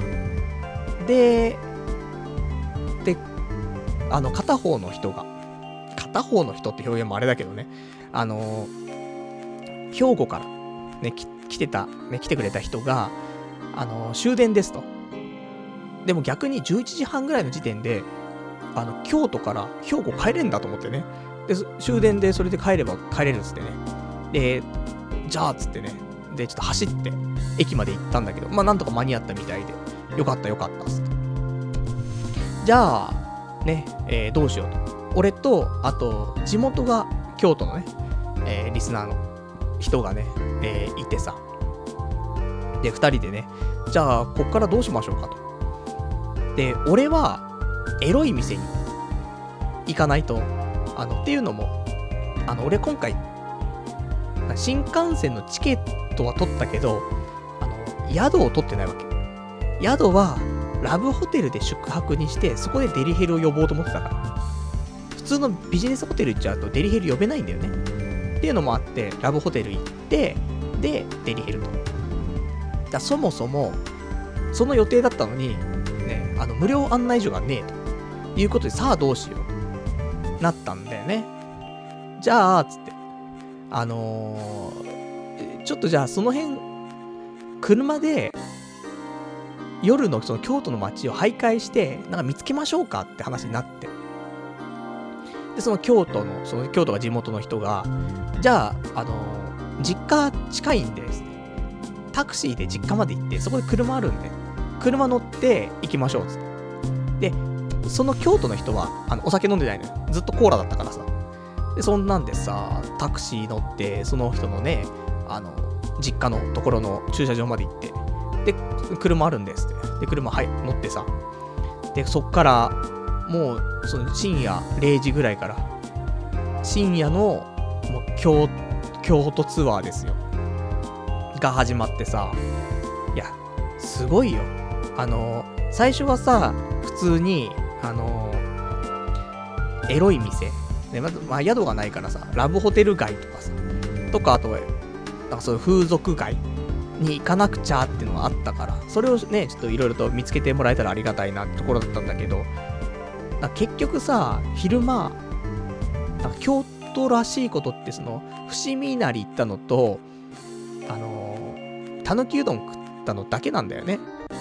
で、あとはなんか、イメージではさ、京都ってなんか石畳とかさ、そういうのがあったりとかしたイメージがあったんだけど、なんか、今回京都駅周りはさ、なんでもなくて普通の街だったから、なんか京都感が全然なくて。とか思ったところ、その深夜のね、えー、京都ツアーが始まってさ、そんで、いろいろとね、あのー、ここはなんとかですよ、ここはなんとかですよ、って、いろいろと回ってくれてさ、深夜に。ありがてえなと思ってさ。そんでね、あの、こんだけ昼間、観光客がいっぱいだったのにさ、もう夜はやっぱし人いないんだよね。で、繁華街は人が結構いたんだけど、繁華街じゃないところは本当にもう人がいなくてさ。で、そんなんで、で、まあ、回ってもらいつつ、そしたら、行けなかったお寺とかね、まあ、いくつかあって、あの、さっきリストには出さなかったんだけど、八坂神社とか、清水寺のちょっと上のところにあるんだけど、とか、そう有名なさ、ところとかがあって。で、ここね、あの、八坂神社ですよ、って車でさ、行ってくれてさ。あれでもなんか、門開いてないっつって。ライトアップもされてるし、門も開いてんの。入れんのかなつって。ちょっと止めてみましょうかつって止めて。で、八坂神社登ってったらさ、深夜だよ。もうそ、そこまでぐるぐるぐる、ま、回ったから、1時間ぐらい経ってっから、1時ぐらいでね、深夜の。八坂神社開いてんのよ。で、中、は、普通に入れて、そのなんか違法じゃなくてね。で、普通に入れて、中で、その、従業員のおじさんが、なんか、ほうきで掃除してんの。で、その中俺たち別に普通に入ってっても、何も言われないの。あ、あ、いけるんだと思って。なんかその、なんか、変なやつが来たから関わんない方がいいとかそういうんじゃなくて、普通に掃除してて。で、普通に参拝できんじゃんと思ってさ。でも、俺たちしかいないんだよね。こんなのあると思ってさ。で、意外と八坂神社の周りって繁華街で人は多かったんだけど、神社には誰もいなくてね。いや、こういうのがあんだなと思って。だから、昼間はね、人が多くて、なんか行けないところでも、その夜のツアーみたいなの、意外と、ね、その17時で閉まっちゃうよなんて神社多いけど、あえて空いてる神社もあるんだなってところでさ、なんか噂ではね、貴船神社も、あの、案内所の人は17時って言ってたけど、なんかやってるっぽいね。20時までやってるっぽかったんだよね。後々調べたら。だから、したら昼間ね、オフ会までに貴船行ったらよかったじゃんってね、ちょっと思ったりもしてね、あの野郎と、ね、あのババアと、私思ったりもしたんですけども。で、そんなんでさ、で、えー、まあいろいろと回ってもらって、すげえ回ったよ。なん、3時間ぐらい回ってたんじゃない？ぐるぐるぐるぐるいろんなところもその、なんか、京都ってさ、マス目っていうか、四角っぽくなっててさ、それほとんどぐるぐる回ったんじゃねえかなと思って。だから大学とかもいっぱいあるじゃないなんか、同志社とか、立命館とか。だそういうのもね、ここね、立命館ですよとか、ここ同志社ですよみたいな。じゃあ写真撮ろうみたいな。とか、ここ映画村っつって、あ、撮ろうっつってね。あそこ50の塔とか言って、あ、ちょっと50の塔見えないっすねみたいな。そんな全部行ってさ、ここ、なんか、なんとかでもわかんないぐらい、いろんなところ連れてもらってさ、こんな、ないぜって。あの、計画立てて旅行行くのももちろん楽しいと思うけど、ある程度ノープランっていうかさ、もう大きな枠しか決めないで、もう宿すら決めないで行ったからこそ、そういう流れじゃん。なんか。宿が決まったら、じゃあ帰りますっつってさ、帰っちゃうじゃん。で、明日もね、天橋立行かないといけないし、忙しいからっつって。じゃなくてさ、宿も決まってなくて、じゃあどうしようかってのがあるからこそ、ね、そうやって案内してもらえたりとかして。そしたら深夜にさ、入れる神社があったりとか、有名なところでね。とかさ、こんなんないよねって思うし、あと、このラジオやってないと、絶対ないよね。だって、京都に知り合いいないじゃん。わかんないけどね。あの、その土地その土地に別に知り合いってそんないるわけじゃないじゃん。普通に生きててさ。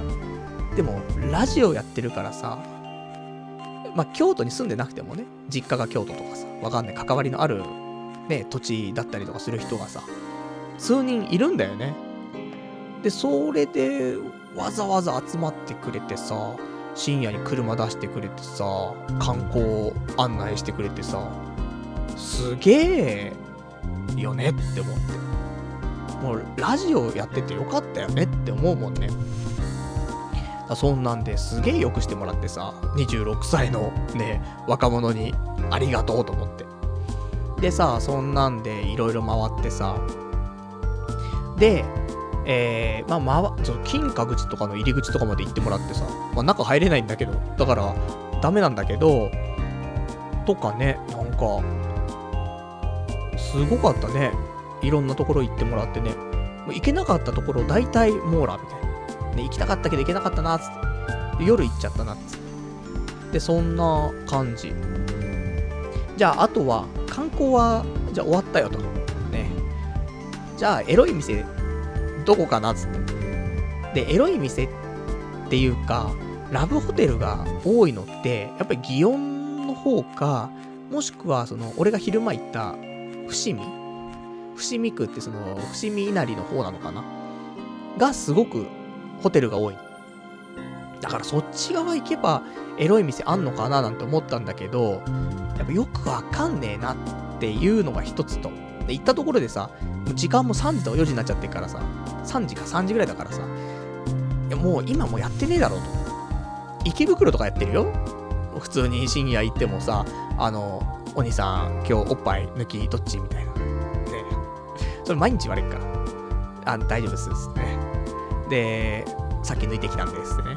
なりますけど、さすがにないっしょと思って。で、どうしようかなと思ったんだけど、あの、すごくね、あの、リスナーの方からね、京都はやっぱり病気が多いよというのを、一度じゃなくて二度三度言われてんの。で、そうかと思って。そういう考えると、なんか、それも神の啓示かなと思って。で、大体俺神の啓示にしちゃうんだけど、そのさ、ある程度の風俗街がある。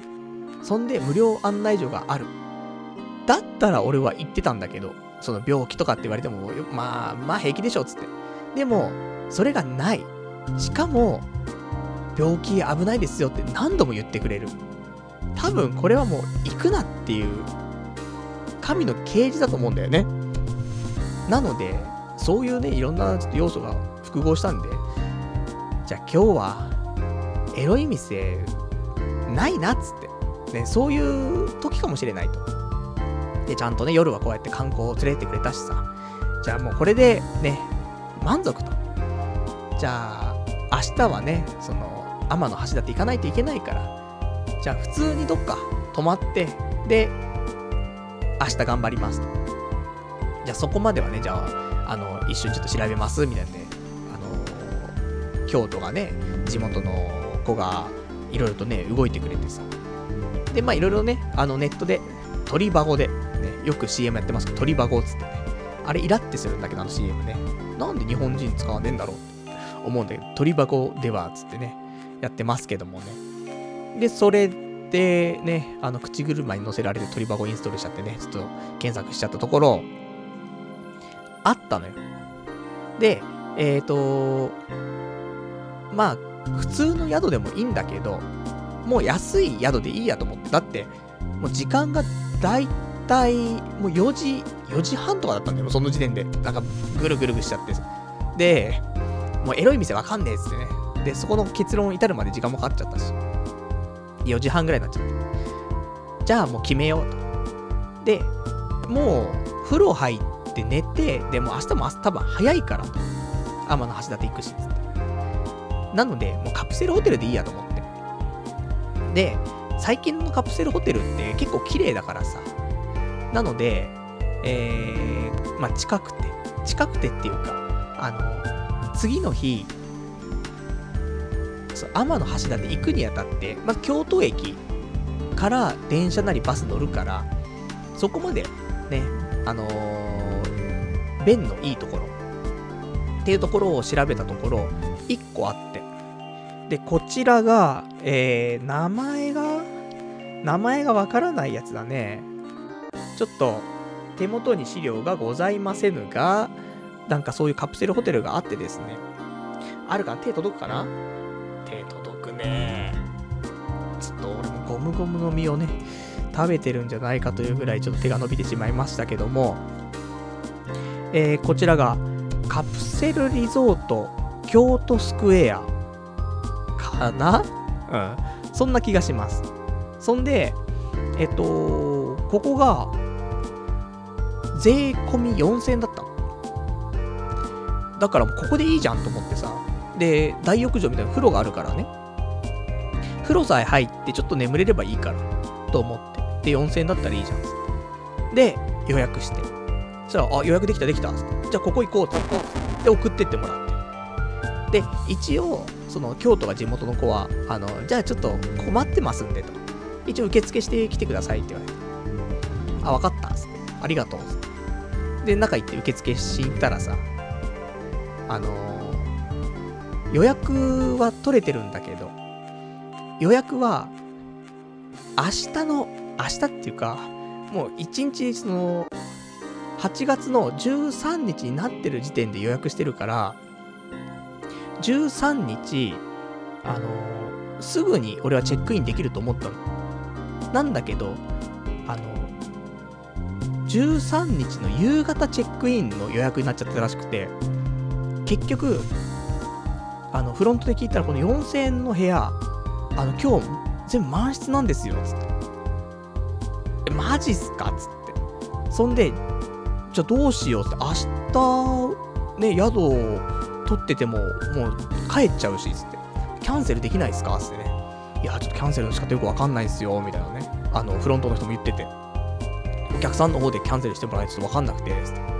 で、こっちもその取り箱なんだかどこだかわかんないけど、そう電話してさ、いや、キャンセルキャンセルってさ、間違えちゃったってさ、したらなんかね、ホテル側に連絡してもらって、じゃあキャンセルですって。で、どうしようと思ったら、一応そこのカプセルホテルで、えっと、4000円のところじゃなくて、ちょっと大きめの5500円のカプセルが空いてますと。これだったら用意できますよって言われて。じゃあもうそれでっつって。ね、こっからまた探すのも大変だし、もう時間もね、遅いからさ。じゃあ危ねえなーと思ってさ。ね、なかなかないぜ。普通にね、予約して、あ、これですぐね、風呂入ってねえよと思ってフロント行ったら次の日予約しちゃってるっつってね。アホなんじゃねえかなと思ってさ。で、まあ無事ね、なんだかんだで、えー、その日、宿はね、確保できてさ。で、ね、あの、いろいろあったけど確保できたよっ、つってさ、あの、ね、車でね、待っててもらったから、その京都が地元のね、リスナーの方にさ、じゃあ今日はありがとうと。ね、もう京都の観光旅行すげえ楽しかったと。なんかね、やっぱ京都、昼間満喫できなかったから、その分夜、すげえ満喫できたと。いうことでね、あのー、すげえね、楽しかったよと。いうことで、で、別れてさ、じゃあ俺はね、明日、天の橋立行ってくるぜ、つって。で、カプセルホテル戻ってさ。で、なんだかんだでね、大浴場行って、体洗って、で、カプセル入ってさ、で、もう疲れたなーとか思って。で、えー、ただ、ここで、眠るわけにはいかないんだよね、まだ。その時点で10、うんと、朝の5時ぐらいなの。結構頑張っちゃってんだけど。で、次の日の天橋立、どうやって行こうかってプランだけ決めないと、っとそれはまずくて。で、どうしようかなと思って、その、案内所の人にもらった資料を見る限りだと、電車とバスがあって、電車だと、えっ、ー、と、なんか橋立号、橋立1号っていうのがあって、で、それが京都駅9時25分に出発なの。で、到着が11時25分。なので、まあまあ、ね、2時間ぐらいで着いちゃうよと。で、これが一番朝早いやつ。で、2番目に早いのが橋立3号で、10時25分出発で、12時33分に着なわけ。だからまあまあ、5時ぐらい寝たとしてもね、まあ、4時間ぐらい寝れたりするんじゃないのって思うと、まあいいんじゃないかなって。まあどっちかだなっつって。で、えー、まあ電車の場合、あと帰りが、あのー、新幹線が17時の電車だから、その前に帰ってこなくちゃいけなくて、えー、そうすると、橋立4号、ね、なん、橋立は何号までいるんだって話なんだけど、あのー、天の橋立を13時48分に出て、えー、京都に着くのは16時7分。なんで、まあ、帰ってきてから1時間ぐらいね、ゆとりがあるから、まあ、そこでお土産買ったりとかできるなっ、つって。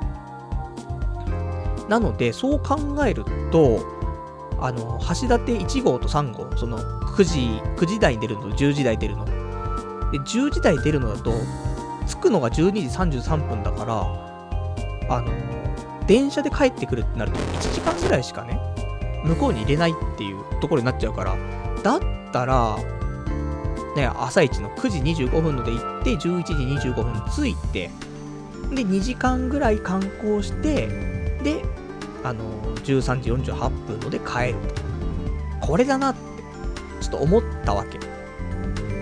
でも2時間って、と思ってさ、もう少し痛いじゃん？できたら。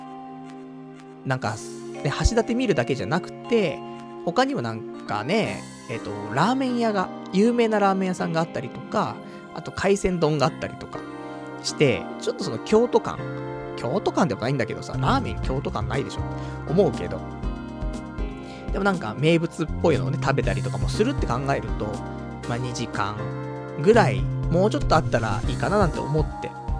で、いろいろ調べたところ、あの、高速バスがあると。で、高速バスは、えー、一番早いのが8時55分に出発で、着くのが11時なんだって。これいいじゃんと思ってさ、その、電車、電車だとしかも、あの、指定席とかにしちゃうと、4500円ぐらいしちゃう。片道ね。結構するよね。京都から京都内の天橋立に行くのに4500円片道かかってね、往復で9000円かかっちゃうじゃない。で、バスは2800円なんだって、片道。往復でも5600円と。で、しかも、値段だけじゃなくて、その8時55分に出て、11時に着くっていうのよ。それ11時に着いて、で、行きはバス、帰りもバスだった場合、帰りは12時58分に出て、で、えー、京都駅に15時8分に着くんだって。だから、あの、お土産も、1時間ぐらいで買うのって結構バタバタしちゃうから、2時間ぐらいゆとりがあった方がいいかなって思うと、バスいいじゃんと思ってさ。で、だから向こうに11時に着いて、まあこっちも2時間ぐらいだけど、まあ、ゆっくりして、で、えー、バスで帰る。でもしくは、ね、あのー、ちょっと思っていたのは、バスで行って11時に着いて、で、そ、そこで帰りは電車で帰ると。そうすると、約3時間ぐらいいられるんだよね、と思って。いや、これがいいなと思ってさ。やっぱね、せっかく今回天橋立っていうのはメインだからさ、なるべく長くいたいと思うから。じゃあ、行きはバス。ね。で行って、帰りは電車。これで3時間ぐらいいられると。最高のプランだな、つってね。で、えー、でも、朝早いなと思って。電車だったら9時ね、25分だけど、電車8時55分だし。で、どうやって乗っていいかもよくわかってないからさ、ちょっと早めに行かなくちゃな、つって。そしたら8時には出なくちゃな、つって。でもそれいろいろ調べてる段階でも、6時半とかなってるのよ。6時半だな、つって。ど、どうしよっかな、つってね。で、本当に仮眠だよね。ちょっとこっくりこっくりするぐらいで。で、もうカプセルの中はね、もう電気高校とつけてさ、もうそんな深く眠らないようにしてさ。結局、1時間半ぐらい寝たのかな？なんか、30分ぐらいで目覚めて、30分ぐらいで目覚めてって繰り返して。で、えー、8時ぐらいになって、じゃあもう行こうと思って。で、用意してさ、で、出て、で、えー、まあ、カプセルホテルね、出て、で、そっからもう、ちょっとさすがに睡眠不足だからやべえなって思ってさ、で、近くにセブンイレブンあったから、本当はご当地のもの食べたかったけど、ちょっと時間もないしわかんないから、ちょっとマックで、マックじゃなくてセブンイレブンでおにぎり2つとね、あとレッドブル1つね、買って。で、もう朝からレッドブルかと思ってさ、もう仕事の時は毎日飲んでますよ。ね、それないともうなんか持たなくなってるというか、プラシーボ効果だからさ、ね、飲んだからやれるみたいな感じがあるから。で、京都に来てまでプライベートでもレッドブルかと思って、で飲んでさ、まあ、今日も頑張るぞ、つって。で、京都駅着いて。で、バス停が、わかんないんだよね。京都駅着いても。その、さっき言ってた、その八丈口っていう方にもバス停あるし、なんかよくわかんないのよ。で、駅員さんに聞いたの。まあ、駅員さんバスのこと知らないと思うんだけどさ、あんまり。そしたら駅員さんに聞いたら、じゃああっちに高速バスバスありますんですね。で、八丈口の方ちょ出てって、ね、突き当たったところをなんか左に曲がってもらえればありますよ、みたいに言われて。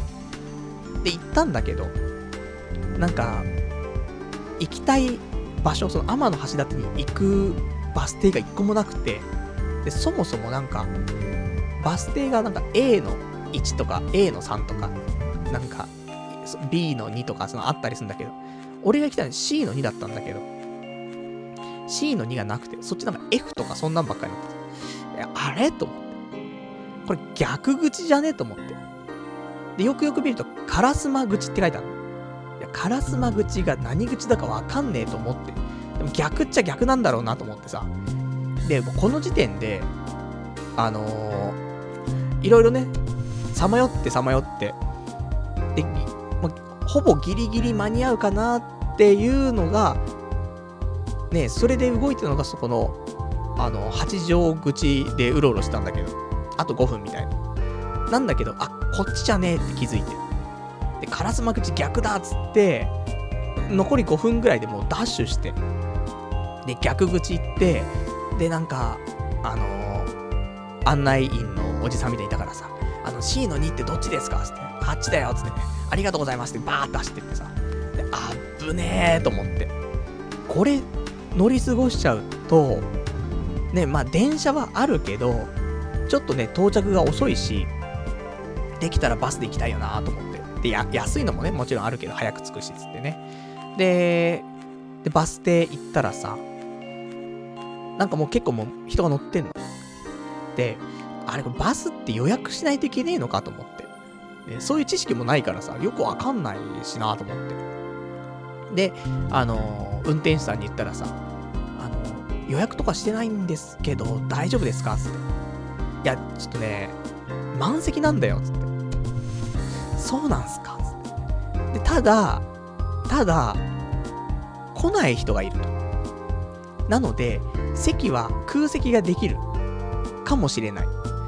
なんで、あのー、もしかしたら開くかもしれない。でも、あの、先に4名ね、女の子がいるんだけど、この子たちがもうすでにここで待ってるからと。だからちょっともう無理かな、つって。わかりました、つって。どうしようかな、電車か、つって。とか思ってたんだけど、一応、バスが出るまで、もう残り1分ぐらいでバス出るからさ。じゃあ、バスが出るまでちょっとそこにいようかなと思って、その女の子ね、4人の後ろにちょっと並んだの。そしたら、えー、もうね、出ますって時に、結局、来ない人が何人かいたから、その女の子たち4人は入れたの。したら、あのー、もう一枠、空いてると。来ない人がいると。だから、あのー、大丈夫だよ、つって言われてさ。で、俺も入れることになって。やったーと思って。ね、ギリギリとギリギリでさ、ね、乗り口さえ間違えて、ね、でも走っていって間に合って、で、満席だったけど、我慢してたらまた乗れたっす、ラッキーしてるっつって。で、バス乗った瞬間に、あの、バス停に一人のおじさんが来てさ、あのー、予約してたんだけど、つって、何番ですか？つって、〇〇番です、つって。もう俺が座ってって言われた場所なんですかね。あ、やべえ、来ちゃったと。じゃあ、あす、すいません、つって、じゃあ、あの、俺出ます、つって。で、出て。で、おじさんはね、その、普通に自分の予約したところに行くんだけど。したら、運転手さんが、本当はダメなんだけど、あの、ちょっとうまくやるよ、と。ね、いうことで、融通聞かせてくれって、乗せてくれたの。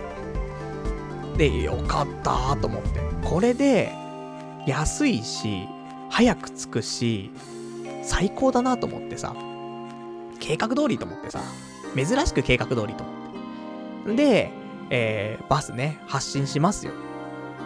で、まあ、ちゃんとね、時刻通り、えー、9時、じゃ8時55分出発。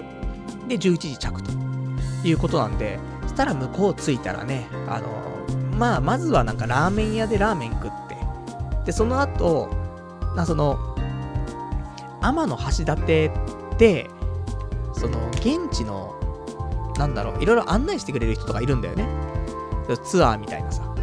で、こういうね、このツアーはこういうところ回りますよ、みたいなのが、例で書いてあったりするから、じゃあその通りに自分で回ってみようかな、みたいなちょっと考えててさ。で、ちょっとウキウキしながら。そしたらさ、あのー、お盆だからなのかな。結構渋滞してるらしいバスが。で、高速道路も渋滞してると。なので、本来高速道路もうまっすぐ行くんだけど、一回、あのー、下に降りて、で、ちょっと、下でずっと走ってって、また途中で上に上がると。いう感じで行きますと。いうアナウンスがあって。なので、えー、少し到着が遅くなります。つって。マジか。つって。だ、だったら電車でもよかったんじゃないかと。ね、思ったりはしたんだけど、まあ、とはいえ、11時に着くって言ってて、まあ30分ぐらいで11時半であればね、まあ電車の到着の時間と変わらないし、まあ安いしで、まあいいでしょうと。で、ね、まあ、帰りはさ、その、バスでは帰らずね、電車で帰れば、若干でまだね、長くいられるしと。そしたらさ、本当に渋滞がすごいらしくてさ、一向につかないんだよね。全然つかなくて、11時、ね、本来到着の時間なのに、あのー、残り、天橋立まで30キロとか普通に出てんの。余裕で。いやいやいやいやと思って。もうこれまずいっしょと思ってさ。で、なんだかんだで蓋開けてみると、えー、遅れ2時間っていうね。あるそんなの。そのお盆だからとかっていうのを抜きにしてもさ、2時間バス遅れる？って思って。だそんなんでさ、あの、11時に着くはずだったんだよ。8時55分に出てるからね。俺も頑張ってね、あの、仮眠程度で、で、レッドブル飲んで頑張って行ってるからね。で、8時55分、ね、ダッシュで行ってるからね。なんだけど、11時着のはずが、着いたら、着いたらすごいよ。13時15分着いたんだよ。いやいやいやいやと思って。だから、あの、そもそも、バスで行ってバスで帰る。ね、あの、バスで帰るんだったら、12時54、58分のに乗らないと、あの、京都駅、まず着かないんだよね。その、新幹線に間に合う、そのバスっていうのが。なので、あの、バスが天橋立に着いた瞬間に、もう、えー、戻りのバスはないんだよね。どうすんのと思って。じゃあもう電車で帰るしかないよねと思って、電車だったら一応13時48分乗ればいいから、まあ、到着してから、でも30分後にもう電車出ますみたいな。だからバス降りてさ、やっべえと思って。で、まずは、帰りを確定させないといけないから、まずその緑の窓口みたいなところに行って、で、あの、駅員さんに、あの、この帰りの、あの、橋立4号乗りたいんですけど、つって。でもなんか、周りになんかね、橋立何号満席、橋立何号満席っていっぱい書いてあるの。これ4号も満席って書いたんだけど、大丈夫かなとか思ったら。一応、指定席は満席なんだけど、自由席は大丈夫ですよ、つって。じゃあ自由席ですってね。で、それ取って、したらさ、それ取るときもさ、その、天橋立行くときにさ、その、並んでた女4人組、ね、あの、その、あの、席開かないかなって並んでた4人組が、そいつらもバスから出て、すぐにその、緑の窓口行って、帰りのチケット買ってんの。で、こいつらがさ、遅くてさ、もう窓口でなんか5分くらいなんかやりとりしてんの？お金払うとか、なんか一人ずつ払おうよとかさ、うるせえなと思ってさ、いいから俺先にちょっとやらせてくんねえかなと思ってさ。ね、そう、5分を争うからね、俺はね。で、そんなんでそいつらがさ、全部処理終わってから俺、ね、受付して、チケットだけ買って。で、もうその時点で、13時20分ぐらいになってんの。もう30分ないんだよ。あのー、電車来るまで。ね、13時48分の電車だから。で、どうしようと思って。天の橋立がメインだぞっつって。しかも、ね、あのーいつもの俺だったら、ね、お昼ぐらいに起きちゃって、つって。そんで行って、あ、遅くて、つって。で、帰るしかなかったんだったらわかるよ。朝、ね、9時より前に動いてるわけだからね。一応、一番早いバスに乗ってるわけだからね。それでこの仕打ちかよと思ってさ、もうバスはもう信じないと思って。本当にもうバスはね、時間が本当読めないなって。なんか全てにおいてね、その日常生活でもバスってさ、5分ぐらいずれたりするじゃん、5分10分さ、前後して。だからもう電車がやっぱり俺好きなのよ。あと、バスって酔っちゃうから。で、バスの中で携帯とかいじると俺もう吐き吐きそうになっちゃうからさ。電車は平気なんだけど。電車がいいや、電車がいいって思ってんのに、ねえ、ちょっと早く着くからってのでバス選んじゃってさ。そしたらこのありさまっていうね。そんなこと言ってらんないからさ。30分でできることは何だっつって。で、いろいろと巡るのはもう無理だよ。だけど、いわゆる、あの、パンフレットとかにあるさ、天の橋立上から見た感じ。っていうぐらいは見たいじゃん。で、そこ写真撮りたいじゃん。って思うわけ。そこ多分見れないと、日本三景制覇したっていうか、その、三景ってさ、あの、景観の景じゃん。それをさ、あの、場所に行ったからっつってさ、綺麗かどうかってまた別じゃない？そこからの、ね、あのースポットでね、見て、で、あ、素敵なスポット、これが日本でね、3本の指に入るスポットなんだな、つって。で、コンプリートなわけじゃん。だから、せめてそこは見たいなと思って。で、そこっていうのが、あのーまあ、天橋立の、なんか、なんていうのかな、ビュー、ビューランドっていうの。天橋立ビューランドっていう、上から見れるところがあるらしい。じゃあ、これだなと思ってさ、ここだけは達成したいと思って。で、場所がよくわかんねえんだけどさ、なんか人がいっぱい戻ってくる方向があったから、そっちが行きゃいいだろうってさ、行って。で、なんか横見たら海があったから、ちょっとそっちの方に外れてさ、海の方を見たらさ、あっちになんかその、そっちの向こう側にも天橋立ずらーって長くなってるのよ。で、あ、あれだと思って、あれを上から見たら、いわゆるパンフレットに載ってる天橋立なんだと思って。そしたら、どこだっつって、その展望台みたいにどこだっつってね。で、なんか案内してるおじさんに、またね、聞いてさ、あの、この、ビューランドってどこですか？あ、この先ね、あの、まっすぐ400メートルぐらい行って上上がったら、ね、あるよ、ありがとうございます。でも、この時点で、残り20分ぐらいになってっからさ、やっべえと思って。で、走って、重たいんだよ。MacBook が重たい。ね、こういう時一番重たいね。あのー、本当に腕がね、ちぎれるんじゃないかと。で、いつも肩にかけてんだけどさ、肩じゃなくて、もう手に持ってね、あの、トートバッグ、走ってたらさ、ちょっとね、地面こすっちゃって。MacBook Pro がね、あの、ガツってね、アスファルトと激突しちゃってね、もう散々だなと思って。で、これで液晶とか割れたらもう笑えないなと思ってさ、でも関係ねえと思って。そんなの関係ねえっつって。まず俺日本三景を制覇しないといけないんだからっつってさ、走るわけよ。で、400メートルダッシュしてさ、真夏の暑いのに。もう、ね、俺この2日間、どんだけ汗かいたんだっていうぐらいね、もう、朝のね、バスの時もすげえ走って、びっしょびしょの中でね、バス乗ってたし。で、そこでもね、天の橋立でも走ってさ、びっしゃびしゃでさ。で、着いたわけ。着いたっていうか、そう400メートル走ったわけ。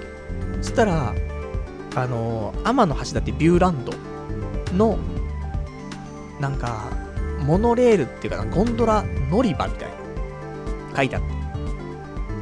あ、ここれ、これ乗るのか？つって。で、上には、なんか、徒歩では行けないらしいの。そういうの乗らないといけないっていうビジネスモデルっぽいのよ。そんなさ、日本三景をさ、ビジネスでしか見れないようにするのやめませんか？って私思いますけどね。頑張って登ったら見れるようにする、それが、ね、日本三景じゃないですかと。それをね、なんか、国家を挙げてね、そういう遺産にしていこうみたいなさ。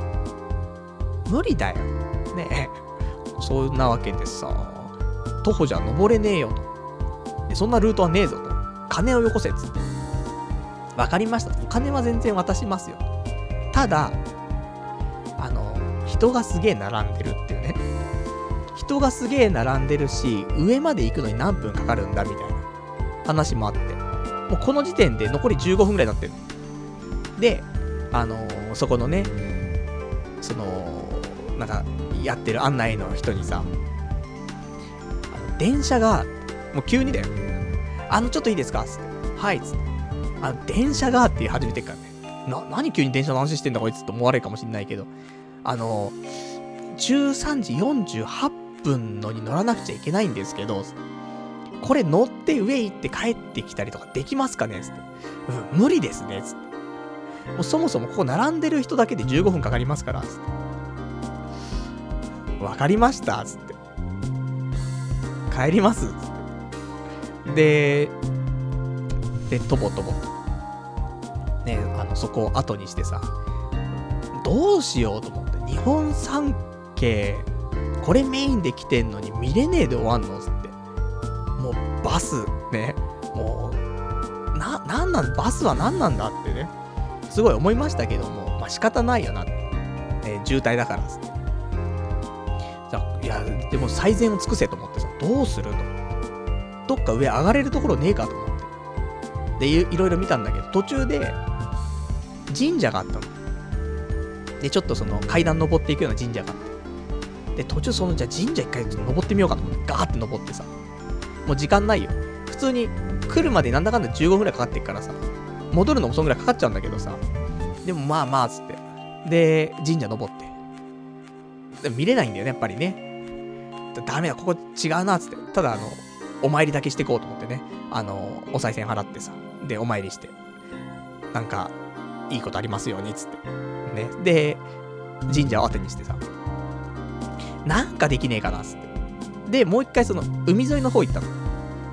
で、そこでせめて、ね、あの、景観は違うけど、天の橋立に間違いはないから、そこでちょっと写真とか動画とか撮っておこうと。で、そこでガーって撮ってさ、よしと思って。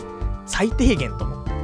で、終わって、そしたらなんかそっからちょ、ちょっと見ると、あの、もう一個、人が結構いる神社があって、それはなんか、勉学系の神社なのかな？そういうなんか、ゆかりのあるみたいな。でもこの時点で、あのー、あと、8分とかなんだよね。電車来ちゃうの。やっべえけど、ね、やれることやんなくちゃと思ってさ、せめて上見れなかったんだしと思って。だそこで神社走ってさ、神社にね、それでお金もぶっ込んでさ、でガラガランってやってさ、で、お参りして、何かいいことありますように、つってさ。でね、あの、パルナイトです、つってね。で、出てってさ。で、残りあと5分なんだよね。やべえと思って、もう電車来ちゃうっつってさ。で、ダッシュしてさ。したらさ、もう駅入るちょっと前だよね。この雨降ってきちゃって。何なのと思って。もう、2時間遅れるわ、走って、ね、そう、景色見ようと思ったら、上がれねえし、で、頑張って、まあちょっとね、お参りなんかして、で、もう、ギリギリ駅着くと思ったら、雨降ってくるし、つって。これが世に言う、踏んだり蹴ったりっつってさ、そんなんあるかと思って。で、そんなんでさ、でもまあまあちょっとね、雨に打たれながらさ、駅入ってさ。で、ほんと3分前ぐらいだよね。で、改札行って。そしたら、改札で、その、切符見したらさ、あ、じゃあ、あの、今こうやって今入ってきてる電車あるんで、ね、もう入ってきちゃってる、その電車ね。で、そこの、えー、3、3両目3両、4両が自由席なんで、そこから乗ってくださいねって言われて。ギリッギリだなと思って。で、3両目かな。入ってってさ。それ自由席だったんだけど、ちゃんと座れてさ、よかったーと思って。で、もう、汗だくだよね。びちゃびちゃ。朝もびちゃびちゃ、昼もびちゃびちゃつってさ。そんなんで、あの、天の橋だって30分30分しか滞在できないっていうね。そんなんでしたけどもね。で、そっから、おかしいよね。4時間かけて来たんだよ。4時間かけてきて、30分いて、そっからまた京都まで2時間かかんだよね。バカなんじゃないのと思って、6時間ねえずっと電車で動いてるみたいなさ。しかも、もう、ね、その、天橋立のラーメン屋とかさ、海鮮丼食べようと思ってたからさ、それも食べてないじゃん。で、買う時間もなんもないからさ、結局、もう朝、あの、セブンイレブンでおにぎり食っただけ。で、ずっと走り回って6時間で電車乗って。こりゃもう、ダメだなと思って。そしたら、その帰りのさ、その、ね、京都行くまでの電車乗ってる時にさ、その、昨日ね、いろいろと深夜の観光連れてってくれたさ、そのリスナーの方がさ、あのー今日何時に、ね、あのー帰るんですか？つって。で、一応17時の電車乗るんだっ、つって。だから、まあ、これから帰るから16時ちょっとぐらいには、京都駅戻れると思うんだっ、つったら、じゃあ16時半に、一回の京都駅行きます、行きますね、つって。お土産渡すんでっ、つって。どんだけいいやつなんだよっ、つって。そんで、じゃあ、ね、こんなボロボロなんだけど、いいのかななんて思いつつね、もう、もうぐっちゃぐちゃだからね、体もね、びっちゃびっちゃでね、ぐっちゃぐちゃになってるけども、で、まあいいやと思ってさ、来てくれるっつってさ、じゃあ、ね、京都駅着いて、で、その彼をね、待ってる間、まだ俺はするミッションがいっぱいあるんだよね。あの、結局、2日目ね、あの、電車乗ってるだけのね、あの、生活でしたけども、電車っていうかなんか、交通機関ね、利用してるだけの人生でしたけども、あの、一応、ちゃんと、電車はね、あの、しっかりと時間が守られていますから、16時8分、10分ぐらいにね、着きました。さあ、こっから、電車が出るまでの間に、やらなきゃいけないこと。あの、まず、駅弁を買いたい。ね、あの、行きも駅弁買わないで来ちゃったし。で、えー、昼間も何にも食べてないし。なので、なんか京都っぽい駅弁食べたいな。で、それが一つ。で、あとは、えー、普通に、なんか、京都っぽいものを駅弁じゃないのがちょっと食べたいなと思って。抹茶っぽいのが食べたい。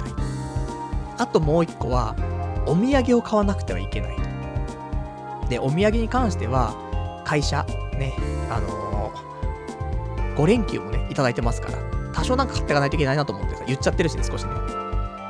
なんで、まあ、まあ、近場のね、周りの人に配る分と、で、あとは、実家に来週ちょっと一回帰るから、お盆で。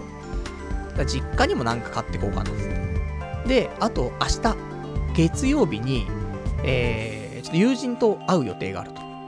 だから、せっかくまあ京都行ったからなんか買っていこうかな。で、あと2週間後ぐらいに、またちょっと友人、他の友人と飲みに行く予定があって、そこも一応買っていこうかなと思って。ほんと気持ち程度のものね。とか。って思って、結構買うもんもあるなと思って。さあどうしたもんかなと思って。で、まず、ちょっと休憩したいなと思って。で、京都っぽいものを食べたいなっつって、あのー、抹茶ソフトクリームとかがね、売っててさ、これ食べたいなっつって。ね、なんか、ザ・京都、ほんとよくわかんなくて。その、たぬきうどんしかわかんないからさ。なので、あ、抹茶だねつって。で、なんか抹茶フロートみたいなのさ、頼んでさ。で、それ食べながらさ、さあ次どうしようかなつって。で、食べたい弁当はどれかしらつってね、ちょっと選びつつ。で、どれ買っていこうかしらってね、お土産調べつつ。そしたら、16時半ぐらいになってさ、その、リスナーの人がね、どこにいますかつって。で、どこどこにね、いるよつって。そしたら、それで来てくれてさ。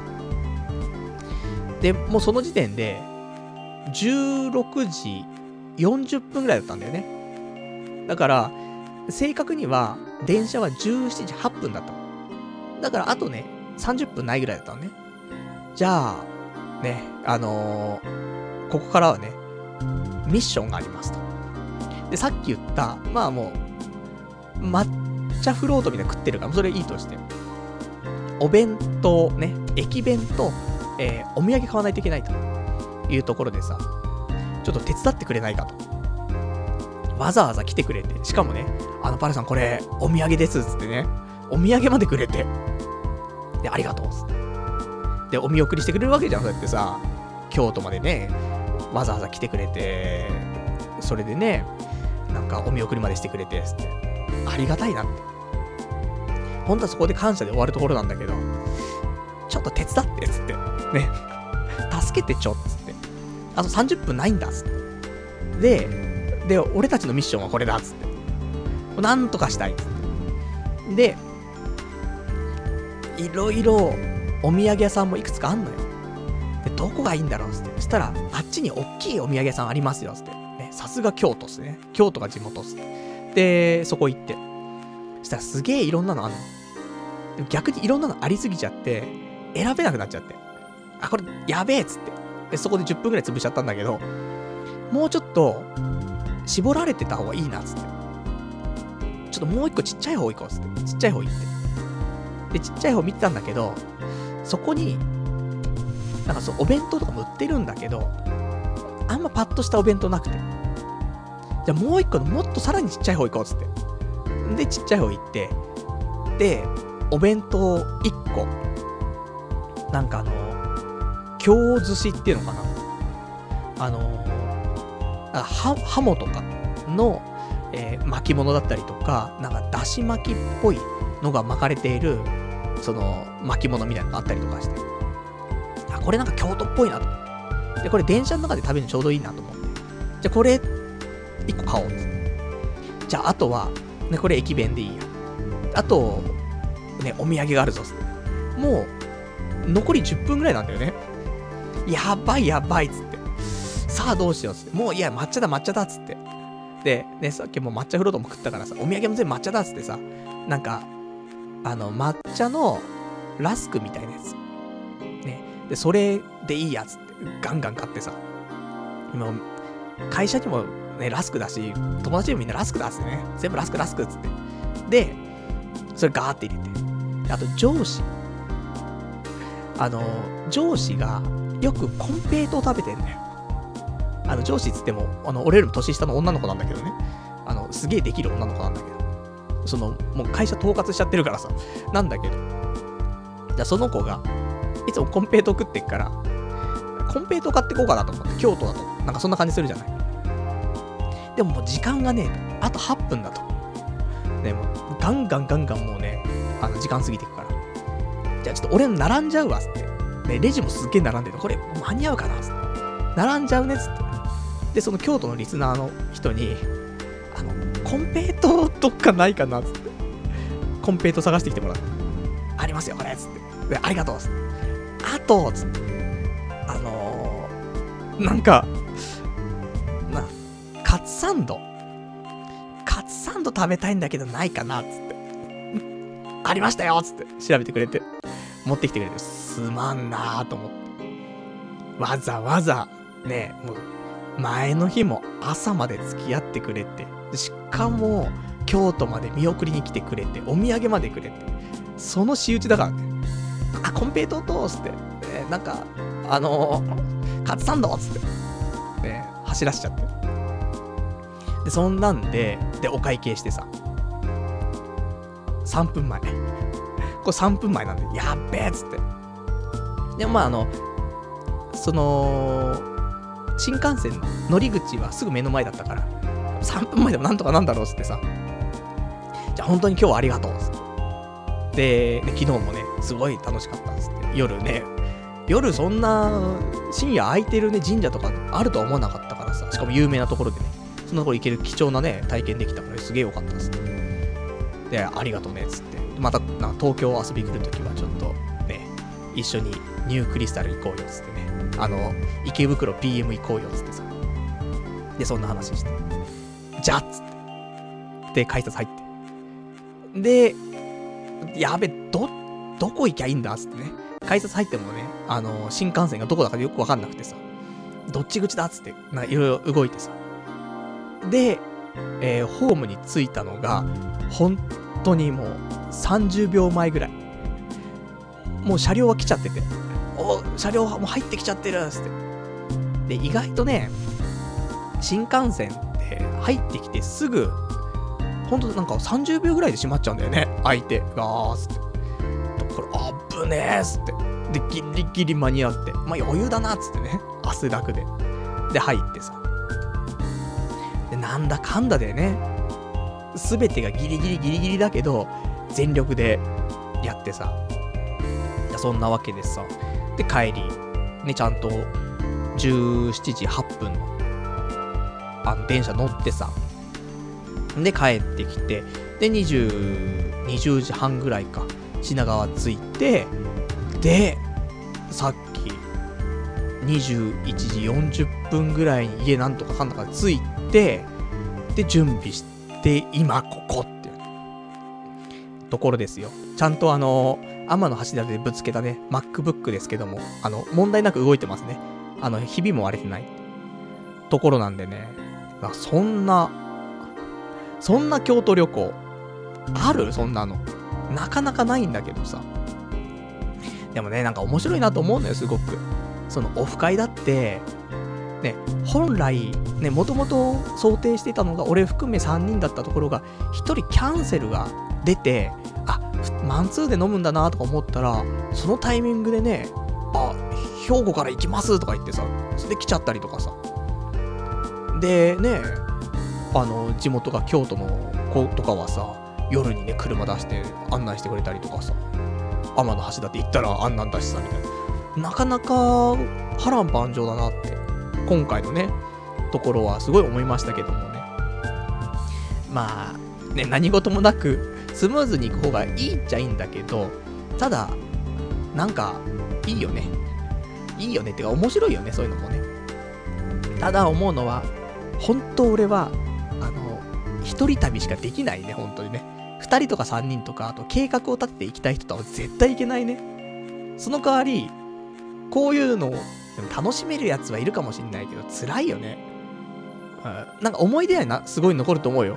バタバタだったけどさ、あの時なんだかんだで全部なんかやりきったっちゃやりきったよね、みたいな話になるかもしんないけど、ただ、じゃあまた今度行こうよ、つったら、うーん、ちょっと、うん、いいかな、みたいになっちゃうもんね。とか、そんなんでさ。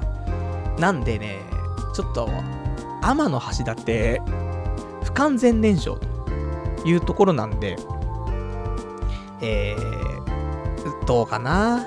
次、松島。松島行って、で、一応、形的に日本三景制覇した上で、今度、大阪。大阪の風俗の話いっぱい聞いたからさ、そのオフ会で。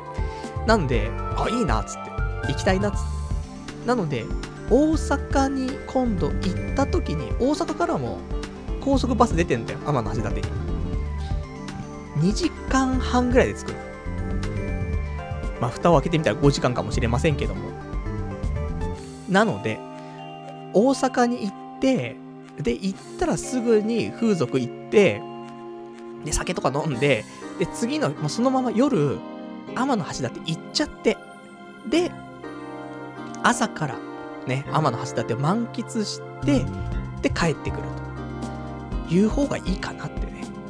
ちょっと思ったりして。そんで、天橋立堪能して帰、大阪帰ってきて、大阪でまたソープじゃなくて、風俗行って、で、こっち戻ってくるみたいな。そんなのはいいんじゃないかなって、ちょっと私、ちょっと思いましたからね。まあ、そんな、ね、旅は結構、ね、大変だけどもね、いい思い出にはなったのかな。なんか全然京都感がなかったんだけどね。だからほんと、深夜の、ね、あのー、観光ツアーがなかったら、本当に京都全く、京都感ないよね。普通ヨドバシカメラの下で、ハブでね、酒飲みながらね、マック売っちゃってんだからさ、そんなのは京都感ゼロなんだけども、まあまあ、あのー、楽しく京都をね、まあ今できる、ね、最大限の楽しみ方ができたかなと、ちょっと思っておりますんでね。まあ、皆さんもよかったら、京都旅行、ね、参考にならない気はするけど、だから、あの、バスは、怖い。うん。正直バスは怖いなって思います。なのでね、あの、電車かな？なんだかんだ電車が安定かなと思いますから、あの、行きはね、バスでもいいかもしれない。向こうに行くのは。帰り、帰りバスでさ、ね、なんか行き、例えば電車で行って、あ、全然問題なかったんです。じゃあ帰りはバスで帰ろうか、っつったらね、2時間で帰って1時間ぐらい取り上がるかなと思ったら、4時間かかってね、あのー、新幹線間に合わなかったとか、絶対あるからね。そう考えると、うん、電車で移動がいいね。あ、あの、バスでしか行けないところってあるじゃない。それも仕方ないなと思うけど。電車が通ってるところはね、電車で行くのが一番だなってね、そんな風にちょっとね、今回思いましたねっていうところでございましたね。じゃあ、お便り、ね、いただいてます。なんだかんだで、え、ずーっと喋って、もう2時間ぐらい喋ったんか ?1 時間半ぐらいずっと京都の話してましたけども、まあ、ね、いいんじゃないですか。結局1から10まで喋ってんじゃんっていうね、話はありますけどもね。これでも、はしょってるよ。多分ね。まあそんなところで、えー、じゃあいただいてます。ラジオネーム、羊ガエル水族館さん。一泊二日の理由。ラジオがあるからじゃなくて、金曜日うだうだしたからだろっていうね、答えいただきました。ありがとうございます。いや、違うのよ。金曜日は、もう、あの、新幹線取れなかったんだよね。本当は金曜日に行きたかったの。で、日曜日帰ってくるのがベストだったんだけど、金曜日、あのー、空いてた電車が、ほんと深夜の電車しかなくて、深夜っていうか、19時ぐらいに出る電車なのかなで、着くのが23時とか。そうするとそっからオフ会もできないしさ、なんかどうしていいかわかんないからやめたんだよね。でもそれでもよかったよね。深夜に着いて、深夜っていうかギリギリ着いて、でそのまま天の橋立まで行ける電車がもしあれば、それが深夜バスとかあれば、で、天橋立まで行っちゃって、向こうで泊まって、で、朝からだったらよかったかもしんないなと思って。まあね、ちょっと行ってみないとわかんないところございましたからね。まあそんなわけで、ちょっとね、土曜日の朝からっていう風になりましたと。あとは、えー、ラジオネームガオガイガーさん。伏見稲荷のそばに、稲荷コンコン恋いろはというアニメに出てくる定食屋さんがあって、聖地として人気があります。なかなか美味しかったですよっていうね、お答えいただきましてありがとうございます。一旦会っていうね、聖地巡りしとるんかいっていうね、話ではありますけど、そうなんで、いなり、いなりコンコン恋いろは。あの、キャラデザすげえいいよね。でも見てないんだよ、俺。見、見たい見たいと思いつつね、見なかったっていうね、悲しいアニメなんだよね。見ときゃよかった。でもなんかあの、有頂天家族とかさ、あの辺でね、あのー、下鴨神社とかさ、結構出てきたけどさ、その辺もね、あのー、なんか車で、ここ上鴨ですよとかね、なんかね、いろいろと今回の車で回ってもらったりとかしたけど、なるほどね、と思って。で、なんか観光協会みたいなところにもね、有頂天家族のポスター貼ってあったりとかね、して、まあ、京都舞台のね、アニメとかいっぱいあるから、その辺もチェックしていけばね、より一層面白いのかなと。あと、ブルーシードでさ、京都に行った回なかったっけ？ってちょっと思ったんだけど、ちょっとね、あん、ちゃんと調べずに行ってしまってね、なんかもしあったらね、もったいないな、とちょっと思っていたんだけど、資料がね、もう実家だからさ、今。一回また戻しちゃってね、実家にあるから、ちょっとね、それ調べらんなかったなーつって。その辺はちょっと後悔が。なんかすっきりしない状態で行っちゃったからね。とか。まあ、ブルーシードで京都の話あったかどうかが、ちょっと定かじゃないからね、なんとも言えないんだけど、と。じゃあ、そんな感じでございましたね。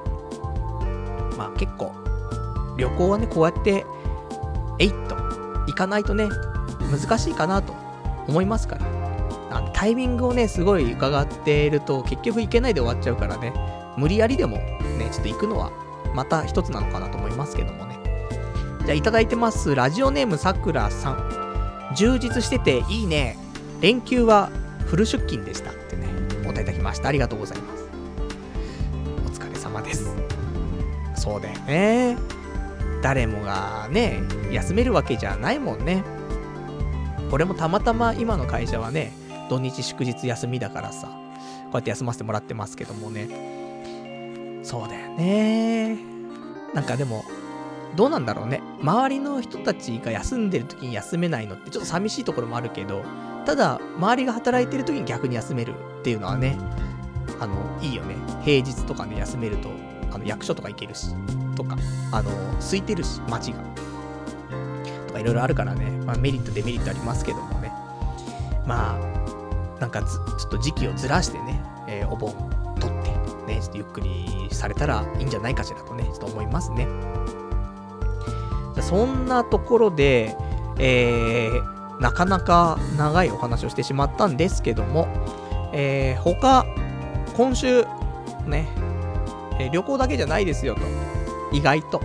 ありますよっていうことで、えー、今日話したいことなんだけど、そうだね、今週、まあ、珍しく仕事のいい話ありますけどもね、あの、最近忙しかったの、すごく仕事。っていうのも、ずっとね、やってたそのアプリの、なんか、企画運営、営業みたいなさ、っていうのをやりつつ、また新しいね、そのプロジェクトみたいなのって、なんか変なプロジェクトリーダーみたいな、なんか、言われただけだから、そういうんじゃないかもしれないけど、一応一回言われちゃったからさ、俺ちょっと頑張って引っ張ってないといけないんかなみたいなところでさ、それダブルできちゃってバタバタしてたところあるんだけど、その新しいプロジェクトの方が、なんだかんだで、えー、一歩進みまして、同じような感じでね、あと2つぐらい走ってたの。俺たちのところと、あともう1個のところで走ってたんだけど、一応俺たちのところは、あの、一応一歩進みまして、で、次の段階にっていう風になったので、まあよかったな、つってね。まあ珍しく、なんか仕事が、いい結果が生まれたかなっていうところでね。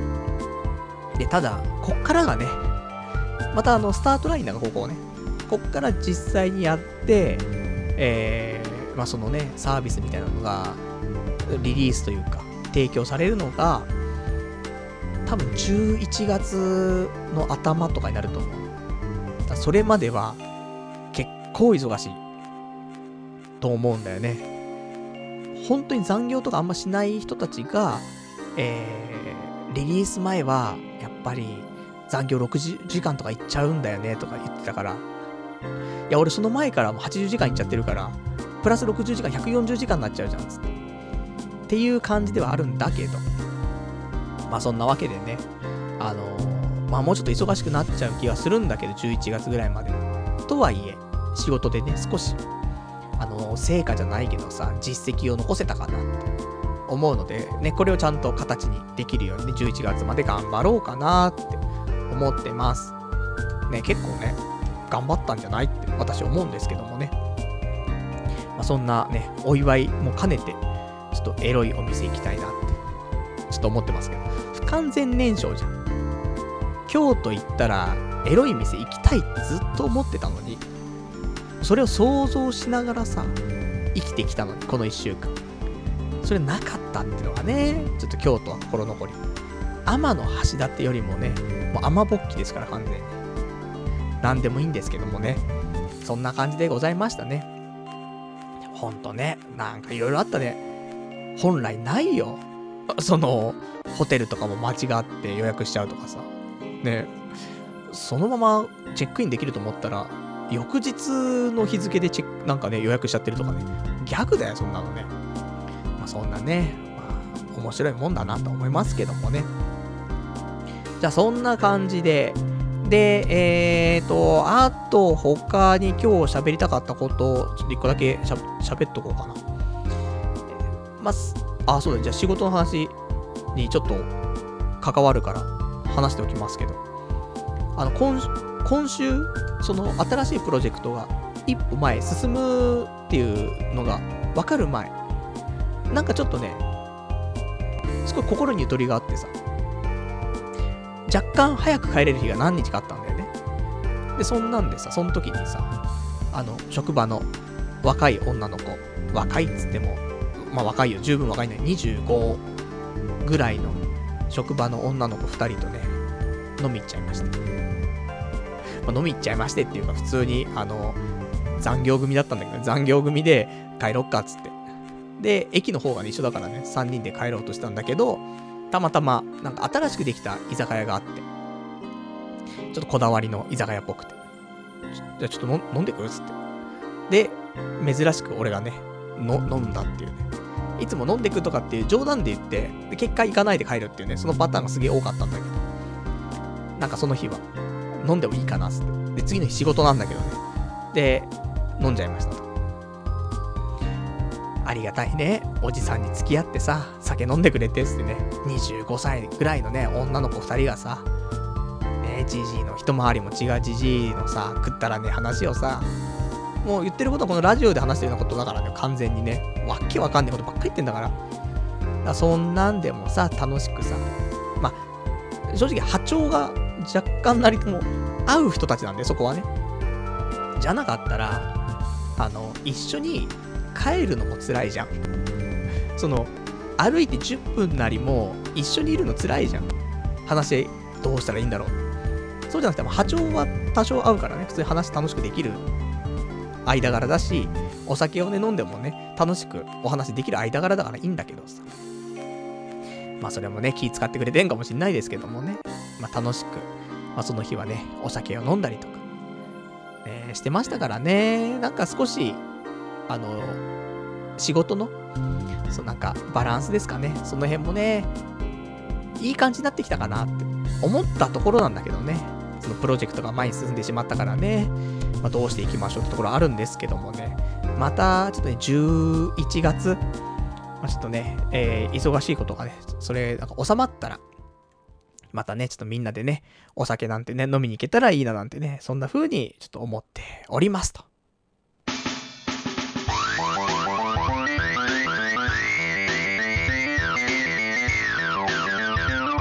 童貞ネットアットエドラジ。それではね、お時間ほどきましたから、お別れのコーナーしていきたいと思います。お別れのコーナーはね、今日喋れなかったこととか、あと読めてないお便りなんかをね、つらつらとご紹介していきたいと思うんですけども、そうだね、あと京都のお話、まあもうお腹いっぱいだよってね、なってると思うけど、だ結局ね、あの、京都、京都らしいもの何食べたかっていうと、そのたぬきうどんでしょ？あとでも、そのオフ会の居酒屋は結構ね、ハモとかもやっぱしそれもあったし、京都っぽいなんか、豆腐、揚げ出し豆腐とかね、京豆腐みたいなのがもあったから、それはいろいろね、食べさせてもらったりとかしたんだけど。で、あとその抹茶フロートでしょ？で、あの、でもなんか一番京都っぽいなと思ったのは、その帰りに食べ、買った、そのお弁当というか、京、京寿司。これが一番京都っぽかったなって。ね、刃物、そういう巻物だったりとか、あとは、だし巻きのね、すっげえだしの効いたさ、うまいね、巻物があって。だから、それがすごい京都っぽかったなーつって。結果、弁当じゃんつってね。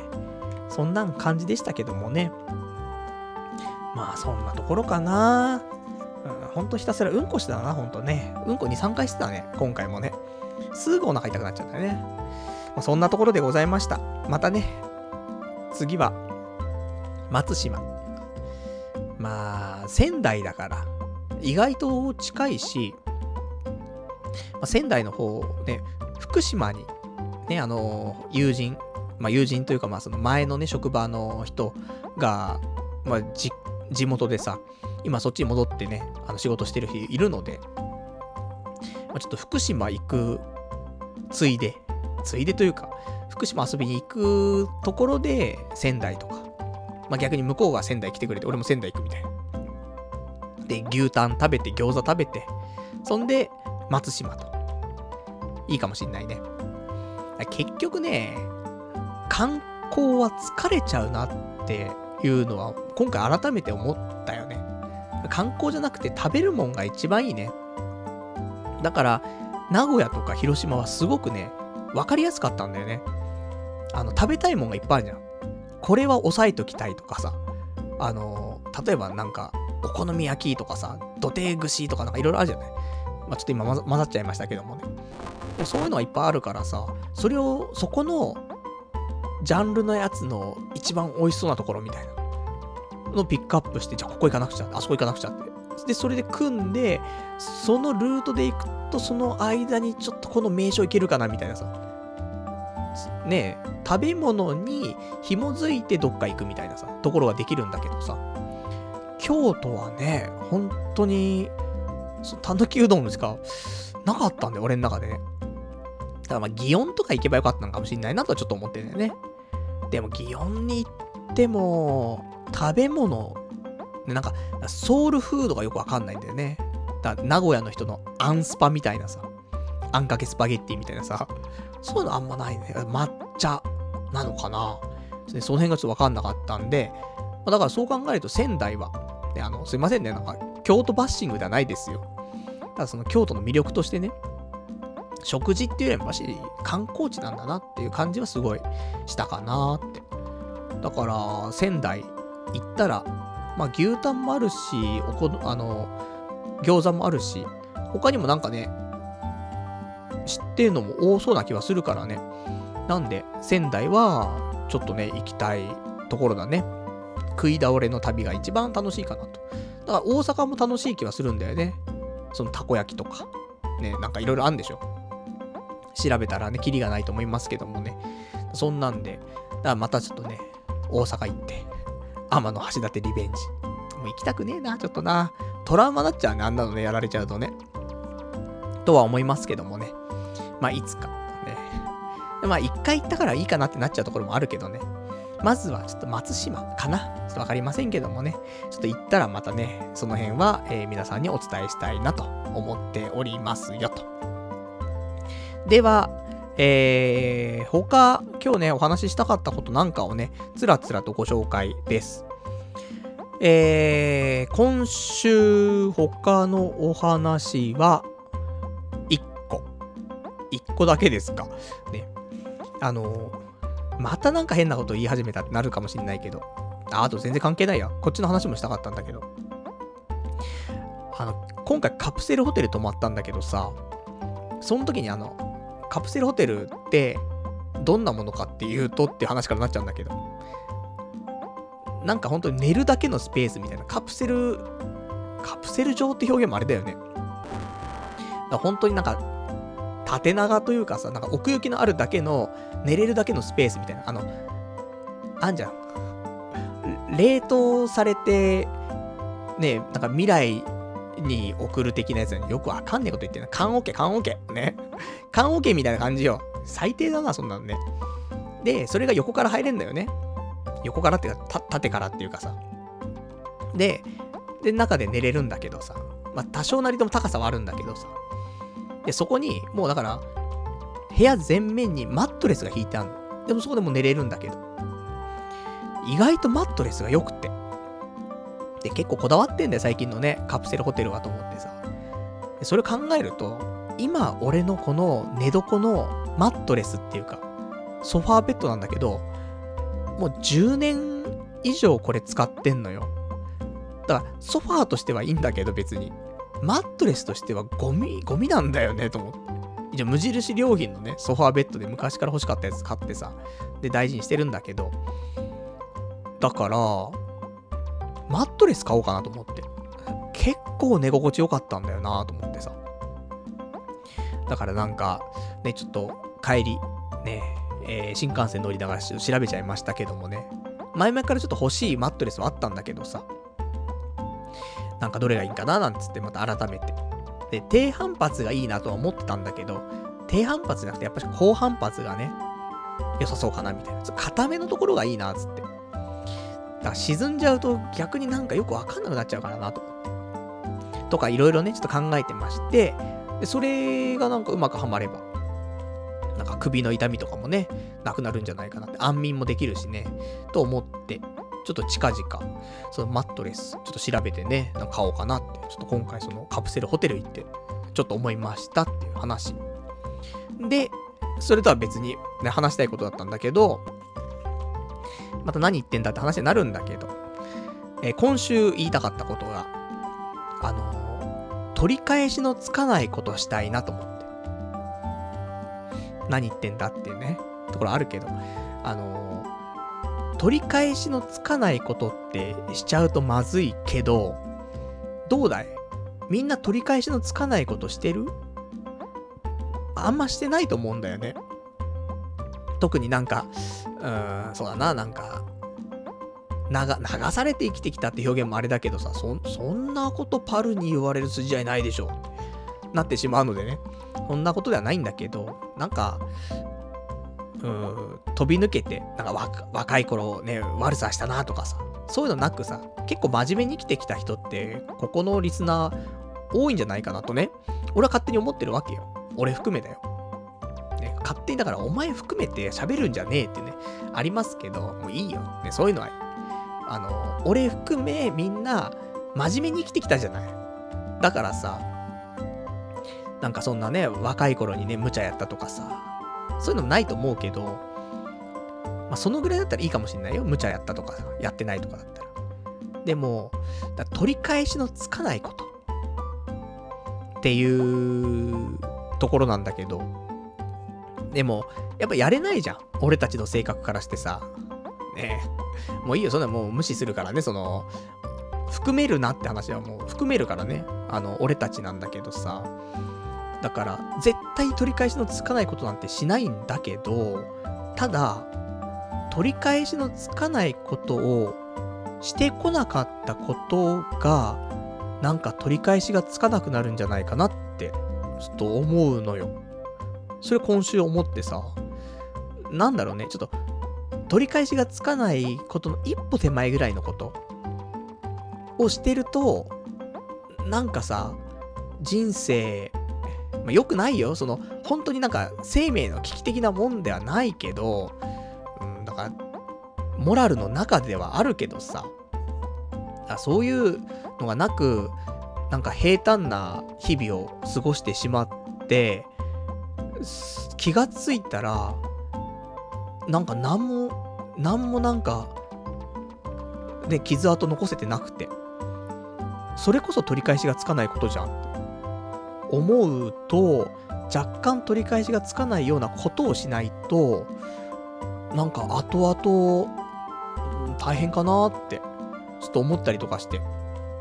なんかね、あの、良くない言葉な気はするんだよね。強い言葉というか、なんか、あんまな推奨できる言葉じゃないけど、そのやっぱ取り返しのつかないことをしなかったことで取り返しがつかなくなるっていうのはなんかあるのかなってちょっと思ったりとかして。少しね、あの、うん、いつものなんか、ど、ど安定な生活ではなく、ちょっと変わったことをたまにしてみるとか、っていうのはなんか、うん、人生の中で必要なのかなって思ったりとかちょっとしちゃったな、つって、今週。で、なんでそんなこと思ったかちょっとまたあれなんだけど、よくわかんないんだけど。ふとね、そんな風に思ってしまったので、だからこうやって、急にね、旅行ノープランで行くとか、取り返しがつくつかないじゃないけど、別にそこはね。そういうのも、まあいいんじゃないかなって私は思ってたりしますね、と。じゃあ、いただいてます。ラジオネーム、羊ガエル水族館さん。パルさん、守るものが年齢に伴ってないんだよ。そういうやんちゃは20代前半に終わらせておくもんだよ。性格とかじゃないよっていうね、お便りいただきました。ありがとうございます。なんか、いや、わかんないんだよね。20代前半って、やんちゃする機会ないじゃん。あった？ないよね。10代だって20代だって、やんちゃする機会って絶対ないじゃん。だから、ようやく今、やべえ、10代も20代もやんちゃしてね、なんかしねえとやべえんじゃねえかっていう風になっちゃうんだよね。普通に生きてたら、やんちゃする機会ってゼロだもんね。それなんかもう女性と知り合う機会ゼロと一緒なんだけどさ。だって、普通に生きてたらよ。この普通もなんだかわかんないけど、だってね、仕事行って帰ってきて、アニメ見て、飯食って、クソして寝て、仕事行ってじゃん。で、週末友達と酒飲んで、クソして寝て、で、オナニーして。じゃん。これが、多分、普通じゃん。お前の普通はやべえ普通だなって言うかもしんないけど、まあ、そこに漫画喫茶とカラオケが入りますよ。うん、それを誇るんじゃねえというところあるけど、だからそんなんやったらやんちゃとか絶対ないじゃんね。で、女遊びとかさ、ようやくじゃん、最近じゃん。その、風俗的なもの行くとかさ。でも10代、20代とかで風俗とか行きたくないじゃん、普通。だから、行けないじゃん。そうすると、結局、今なんだよね。だから10年遅いんだよ、俺は。って、まあ、誰かが言ってましたけどもね。パルナイトは10年遅いと。いうのは、結局10代、20代普通に生きてたら何もないから、で、ようやく今気づいて、やんなきゃ、つって。気づくのが10年遅いんだよね。でも実際さ、20代が終わんないとわかんないよね。20代のうちはなんかあると思って生きてるじゃん、一応。でも結局なかったっていうことで気づくじゃん。だからしょうがないよねって。やんちゃする機会、だって、やんちゃする友達がいねいねえじゃん、その。みんな、みんな結構普通じゃん、周り。いる？そんなやんちゃしてるやつ。いなくない？みんななんか装飾系みたいなやつばっかじゃない？わかんないけど。ね、俺のね、リアルな友人も聞いてるかもしれないから、俺も装飾系みたいな言ってる人いるかもしんないけどね。そんな風にちょっと思ったりしますけどもね。で、あと、えー、追加でいただいてます。羊ガエル水族館さん。30代後半で無茶するのはやばいよ。安定してるんじゃなくて、単に停滞して煮詰まって自暴自棄になってるんじゃないかってね、お便りいただきました。ありがとうございます。まあ、停滞してるからってのはあるかもしんないね。なんか、停滞してこのまま、このままかーっつって。で、自暴自棄みたいな。まあ、ないとは言えないね。でもなんか、結果ね、振り返ったら、何してたっていうと、俺結局、20代で一番大きいことは、ね、ラジオだからね。結局20代後半から30代はラジオやってただけじゃん。あと何もしてないもん。あとアニメ見てオナニーしてただけだもんね。そう考えると怖いよね、もうね。なのでね、うん、なんか、もっと、やべえことしなくちゃ、つって。30代後半になってね、ようやくはっちゃけるっていうね。30代後半になって初めてクラブ行ってるからね。さあ、そんなおじさんもいるけどもさ、まあまあいいんじゃないかなって。だから、こっからなんかその、モラルに反したことはしないけど、でもなんか、うん、俺の中ではっちゃけてるってのはクラブ行くとかそそんなレベルだよ。でもそれすら普通に生きてたら行かないじゃん。行く機会ないし。よくみんなあるね、行く機会ね。普通に生きてたらそんなことないのに。えまあ、俺の、だ、生活圏内っていうかね、それも今回の旅行でも感じたけど、本当にね、そのターミナルの駅の周辺しか俺動けないんだよね、多分ね。なので、うん、京都の駅周辺しか動かないし。だから全然、京都の駅前ってほんと京都感ゼロだからね。だから今回ちょっとあんま京都感なかったんだろうけど。でね、今も池袋だけで池袋のさ、周辺でしか動かないしね。なのでね、なんか、うん、もうちょっと、ね、遠出しないといけないんだけど、遠出するのめんどくさいんだろうね、やっぱりね。うん、全然、遠出するのに魅力を感じないからね。そうすると、やっぱ家にいることがね、多くなっちゃうな、つって。それが俺の普通。ね、そんな風に思ってますけどもね。えー、じゃあ、あといただいてます。ラジオネームガオガイガーさん。自分からやんちゃしたいって思ってするやんちゃって、やんちゃなんですかねというか、やんちゃって何ですかっていうね、お便りいただきました。ありがとうございます。なんか、やんちゃのゲシュタルト崩壊してきてますけどもね、やんちゃ？やん、や、やむちゃ？んみたいな。ね、ローが夫婦権みたいな。なっちゃいますけど、やんちゃってなんだって話だよね。だオラつくってことがね。いや、あんま良くないな、そういうの好きじゃないしな。ね、横柄な感じだったりとかさ、なんか慣れ慣れしくなったりはするよ、酔っ払ったら。でも、うん、なんか、オラつかは、オラつきはしないし、店員さんに対しても、うん、普通だし。普通っていうかなんか、ね、店員さんも忙しいんだろうなとか思っちゃうし、普通に。だからないけど。なんだろ、やんちゃって。うん、難しいな。やんちゃがわかんねえんだもん。だ無理やりやんちゃしようとしてるからね。それじゃできないね。普通に行きます。ね。普通に、ちょっとアクティブに行きます。ね。それが俺が今できる。ね。まあ、その範疇のやんちゃかなと思いますから。漫画喫茶に行きます。ね。家から出るってことだね。やんちゃ。ね。やんちゃは漫画喫茶に行くっていうことだと私はちょっと今思いましたと。ね。そんなところでございますよ。じゃあ、他、えっ、ー、と、いただいてます。お便りがいくつかありますね。えー、読んでいきましょう。ラジオネーム341番さん。パルさんの配信を聞いていると、チンチンからなんかネバネバした白い液体が出てきました。教えてください。これは何ですか？僕は病気なんでしょうか ?6 歳で死にたくありませんっていうね、お便りいただきました。ありがとうございます。もう全部、全部ぶっこんじゃったんだ、みたいな。たまにはこういうお便り、ありがたいなと思って。すごいよ、もう。パルさんの配信を聞いてると、チンチンからなんかネバネバした白い液体が出てきました。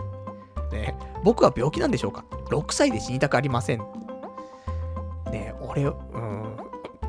こういうのはありがたいね。なんか、初心に帰れる気がするね。たまにこういうのいただけるとね、嬉しいな。ね。6歳で白い液出ちゃったら大変だね。死んじゃうかもしれないね。病気かもしれないんでね。えー、まずお母さんにね、見せましょう。ね、ちょっと白い液が出てきちゃったんだけど、つってね。そしたらお母さん多分教えてくれるからね。まあそんなんでございますけども。じゃあ、あと、いただいてます。ラジオネーム。羊ガエル水族館さん。えー、パルさん本人が、夢は全部叶えたいし、彼女も欲しいし、ラジオのマネタイズもしたいし、結婚相手も妥協しない。それに関してリスナーから意見やアドバイスも欲しい。かっこ、でもそれを受け入れるかどうかは別って先週言っちゃってるからな。まあ、楽しみ方は人それぞれっていうね、お答えいただきました。ありがとうございます。まあね、そういうスタンス、ね、まあなってきてますけどもね、全部叶えたいもん。そんなのそうだよね。その、希望があったら、すべてをね、やっぱり獲得したいっていうのが欲望ですから。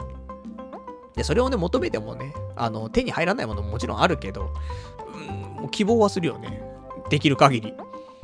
だからね、で、皆さんからもね、アドバイス欲しいし、でもアドバイス受け入れるかどうかはまた別っつってね、むちゃくちゃなやつだな、なるけど、まあ、もう、変わんないもん、こういう性格なんだよ、多分ね。なので、あのー、ちょっとね、真面目にアドバイスしてくれてる人もいるからね、何人もね。それ大変申し訳ないなと思うんだけど。ただ、なんか、あの、タイミングでね、すげえ響いたことはね。だから、あの、今回の、全然ちょっと違うかもしれないけど、今回のその、リスナーの方から、京都は、ね、病気が多いぞって、風俗。何度も言ってくれたから、思いとどまったんだよね。そういうことだと思います。ね、どういうことなんだってね、みんなちょっと疑問符が出てる気がしますけどね、俺はそういうことだと思ってますよと。じゃあね、あとはいただいてます。ラジオネーム。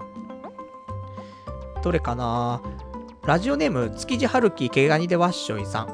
えー、ポッドキャストで聞いてます。YouTube、えー、YouTube 配信始めてから第450回まで、毎回何か雑音が入ります。今までの分はなん、えー、無理かもしれませんが、明日からのラジオは雑音が入らないようお願いします。えー、ダウンロードするとネット回線がなくても聞ける。15分で終了など、えー、時間単位で聞ける。休憩の時や、えー、就寝前に便利。上記のようなメリットがあるので、ポッドキャスト以外ではラジオ聞けないですっていうね、お答えいただきました。ありがとうございます。どうですか？先週ぐらい、なんかマイクが、の線がちょっと外れかけてたってところもあって、それちょっと差し直したんだよね。で、これで治ってたら先週、今週、雑音入ってないかなと思うんですが、あの、もし、ね、ちょっと聞いてもらって、入ってなかったら、うん、大丈夫ですっていうね、ことをいただけると、ね、ちょっと毎回やる前にね、あの、マイクちゃんと刺さってるかどうかはね、確認したいと思いますけどもね、ちょっと気をつけていきたいと思います。さすがにね、俺もなんか、ねせっかく聞いてもらうのに雑音入ってたら聞きたくないもんね。すげえ深いじゃん、あの雑音。だからなるべくね、なくしたいなと思ってたから、ね、ちょっとこれで治ってたらいいなと思ってます。あとはいただいてます。ラジオネーム、えー、335番さん。自分でもわからないけど、深層心理ではそうなのかもって言い訳、マイブームなのっていうね、お答えいただきました。ありがとうございます。そうだね。自分でもわからないけど、深層心理ではそうなのかもっていうね。そう言ってしまえば勝てるみたいな。そういうマイブームかもしれないですけどもね。まあ大体それだよね。深層心理ではっていう話と、あとね、なんか巡り合わせみたいなね。これ神様の啓示だとかね。あのー、俺結構そういう話好きで、で言っちゃいますけど、なんか、うん、ブームがありますね。まあ、深層心理は結構あると思うよ、でもね。うん、一回でもちょっと考えたことがあったことっていうのは、結局なんか残ってんじゃん、心の奥底に。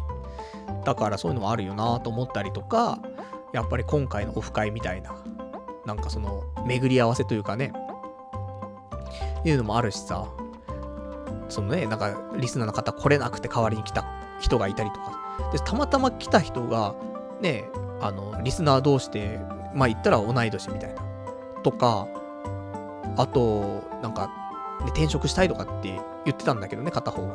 そしたら、何々業界に転職したいんだよねって言ってたら、あ、俺、何々業界だよ、みたいな。いや、なんか巡り合わせだよね、と思って。とかね、なんか、本来存在しなかったはずのルートみたいな感じじゃん。シュタインズゲート的なやつで。だからそういうのがね、生まれて、なんか、ああ、あるんだな、こういうつながりとかが増えてくのって、と思って。とか、ね、そんなことをちょっと思いましたと。じゃあ、あとね、えっ、ー、と、他いただいてます。えー、ラジオネーム、えー、332番さん。えー、まあ、実際可愛い子だったら必死になって、えー、連絡してると思う。話続かなくても何とかしようとするだろう。例えば、相手がメガネ屋の新垣結衣とかだったらそうしたんじゃないのつまり、微妙な顔だったから連絡しなかったって感じ。面食いなんは、えー、結構なんだけど、何歳までそれ続けるのかしら ?50、60歳 ?32、3歳くらいなら、まああれだけど、もう35を超えたら若くないぞっていうね、お答えいただきました。ありがとうございます。あのー、こちら、前にね、えー、婚活やりまして。で、41歳のね、まあ、ちょっと気の合うというか、まあ、いろいろとね、接点がある女性と知り合って、でもちょっとフェードアウトしちゃってみたいなところがありますけどもね。まあ、あ、雑音？来た今。なんかちょっとイヤホン乗ったな。何なんだろう？ね、考えなくちゃいけませんね、これね。どのタイミング？今全然わかんないね。音鳴ってる？やだなぁ。やだね。なんかでもちょっと今思ったのは、エアコンが、エアコンの風速が、ちょっと上がったんだよ、今上で、ふーっつって。そん時にザザザザザザって乗ったんですね。なんで、エアコンが関係してる？そんなのノイズ乗る？よくわかんないね。勘違いだったらいいんですけどもね。まあ、そんなわけで。だその、婚活で知り合った子ね。だ結局、話が合わねえとか。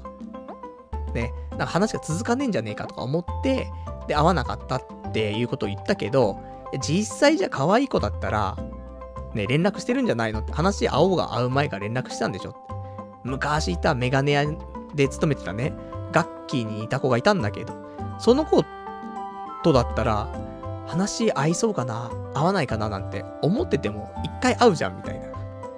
ということは、ね、そういうことなんじゃないのっていうね、ところだと思うんだけど。まあ、そうなんだよね。あの、そうなんだよね、つって、あれなんだけど。あの、結局、うん、そう。ガッキーだったら、チャレンジするよね。その希望の持ち方ちょっと違うじゃん、なんかさ。なんだろう。喋れなそうだなって思ってるけど、1%可能性がある。ね。もしかしたら弾むかもしれない。って思うじゃん。で、ガッキーだったら、じゃ頑張って、ね、一回会ってみて。ね、そういう話が弾むことを祈って会う。でもさ、例えばあんまりその、タイプじゃなくて、っていう人の場合、1%にかけてまで頑張れない自分がいます。それはもう認めます。しょうがないよ。だからこそ、できる限り話が合いやすい人。だって、ガッキーじゃないんだもん、みんな。その、なんか、1%にかけるぐらい、その、俺、俺みたいななんか弱気なさ、臆病者がよ、その、ほぼありえない1%にかける行動ってもう相当だと思うよ。でも、それを、ね、行動させちゃうぐらい、なんか魅力がある。だったら、あると思うよ。でも、大体そうじゃないわけじゃない。もうね、なんか結局、いや、あんまり言うのやめましょう。そういうの言うのやめやめたいけど、言いましょう。売れ残りたちじゃない、俺たちってやつはさ、もうさ、30も後半になってきたさ、男女はさ、みんな売れ残りなわけじゃない。そこでガッキーとかはいないわけじゃない。そしたらさ、しょうがないよね。って思う。何がしょうがないかちょっとわかんないけど、あの、その1%でかけるっていうほどの人が出るかっていうと、難しいんじゃないかなって思うんだよね。やっぱりさ、いいかな。エアコンな気がする。今もエアコンがブオーってなったら、なんかザザザザって落としたから。うん、エアコン切ろうか、今度。あ、暑いぞえー、汗だくでまたラジオするっていうね、ところございますけどもね。まあ、頑張っていきたいなと。ね。そして、ね、エアコン消して汗だくで、で、婚活ではね、楽器に似てない、ね、ちょっと年いっちゃった残り物の人だとしても1%にかけてね、頑張っていきたい。悪口しか言わねえな、本当になってね、ところございますけどもね。で、えっ、ー、と、で、一応その、今のお便りの後に同じ人からね、お便りいただいてます。ラジオネーム333番さん。すまん。別にブス狙えって言ってるんじゃなくて、婚活、合コン、マチコンやらで人気のありそうな、えー、若くて綺麗な子に行ける年齢も見た目ももうないわけよ。自分でも分かってると思うけど、俺もパルさんも、えー、おっさんよ。それじゃあ、俺もパルさんもクソじじいだけど、若くて可愛い子に行けるなら行きたいよ。でももう無理ってわけよ。答えいただきました。ありがとうございます。まあそうなんだよね。同じ婚活行っても、やっぱり若い、ちょっとかっこいい男の子いたら、ね、引いちゃうもんね。その、一番人気かなっていう女の子に、その若くてちょっとかっこいい男の子が言っちゃってたら、あの、俺もいいとか言えないもんね。おじさんつって。おじさん何頑張ってんの？大丈夫つって。天橋立2時間ぐらい観光できたつって。おじさんだと30分ぐらいしかできないでしょつって。はい、つって。なるからね。だから、ちょっと行けなくなっちゃうなって思うとさ。うーん、そうだね。だから、そんな、ね、望んで、まあ望むのはいいと思うけどね。わかんないから。またそういう話になるの？って。わかんないもんね。一番人気の子がいてさ、ただ、男もう全員パッとしなかったら俺もワンチャンあるわけじゃん。その場はね。で、次の婚活でね、その子は別に、別のね、あの、若くてちょっとかっこいい男の子と、なんかやりとりすることになると思うんだけど、その場では俺にもワンチャンあるっちゃ、あるかもしれないけど。ということは、やっぱりね、あの、そういう出会いの場に何度も足を運ぶっていうことが、私は大事かなと、今思ってますから、8月もね、何かちょっと1個入れないといけないなと思ってますからね。ちょっとなんか、いろいろと週末、予定がもうすでにいろいろ入っちゃってて、入れられないんだけど、日曜日とか、基本的にラジオがあるからっていうことで、予定入れてないから、婚活ぐらいだったらできると思うんだよね。なんか友達と遊び行くとかだとさ、で、酒飲んだりとかいろいろあるけど、婚活って本当に2、3時間のやつじゃない？だから別にいいかなって、ちょっと思いますんでね、ちょっと、あの、いろいろと、8月もね、えー、取り組んでいきたいだと、そんな風に思っておりますと。じゃあ、えー、他ね、えー、いただいてるお便りをちょっと読んで、今日終わりにしましょうか。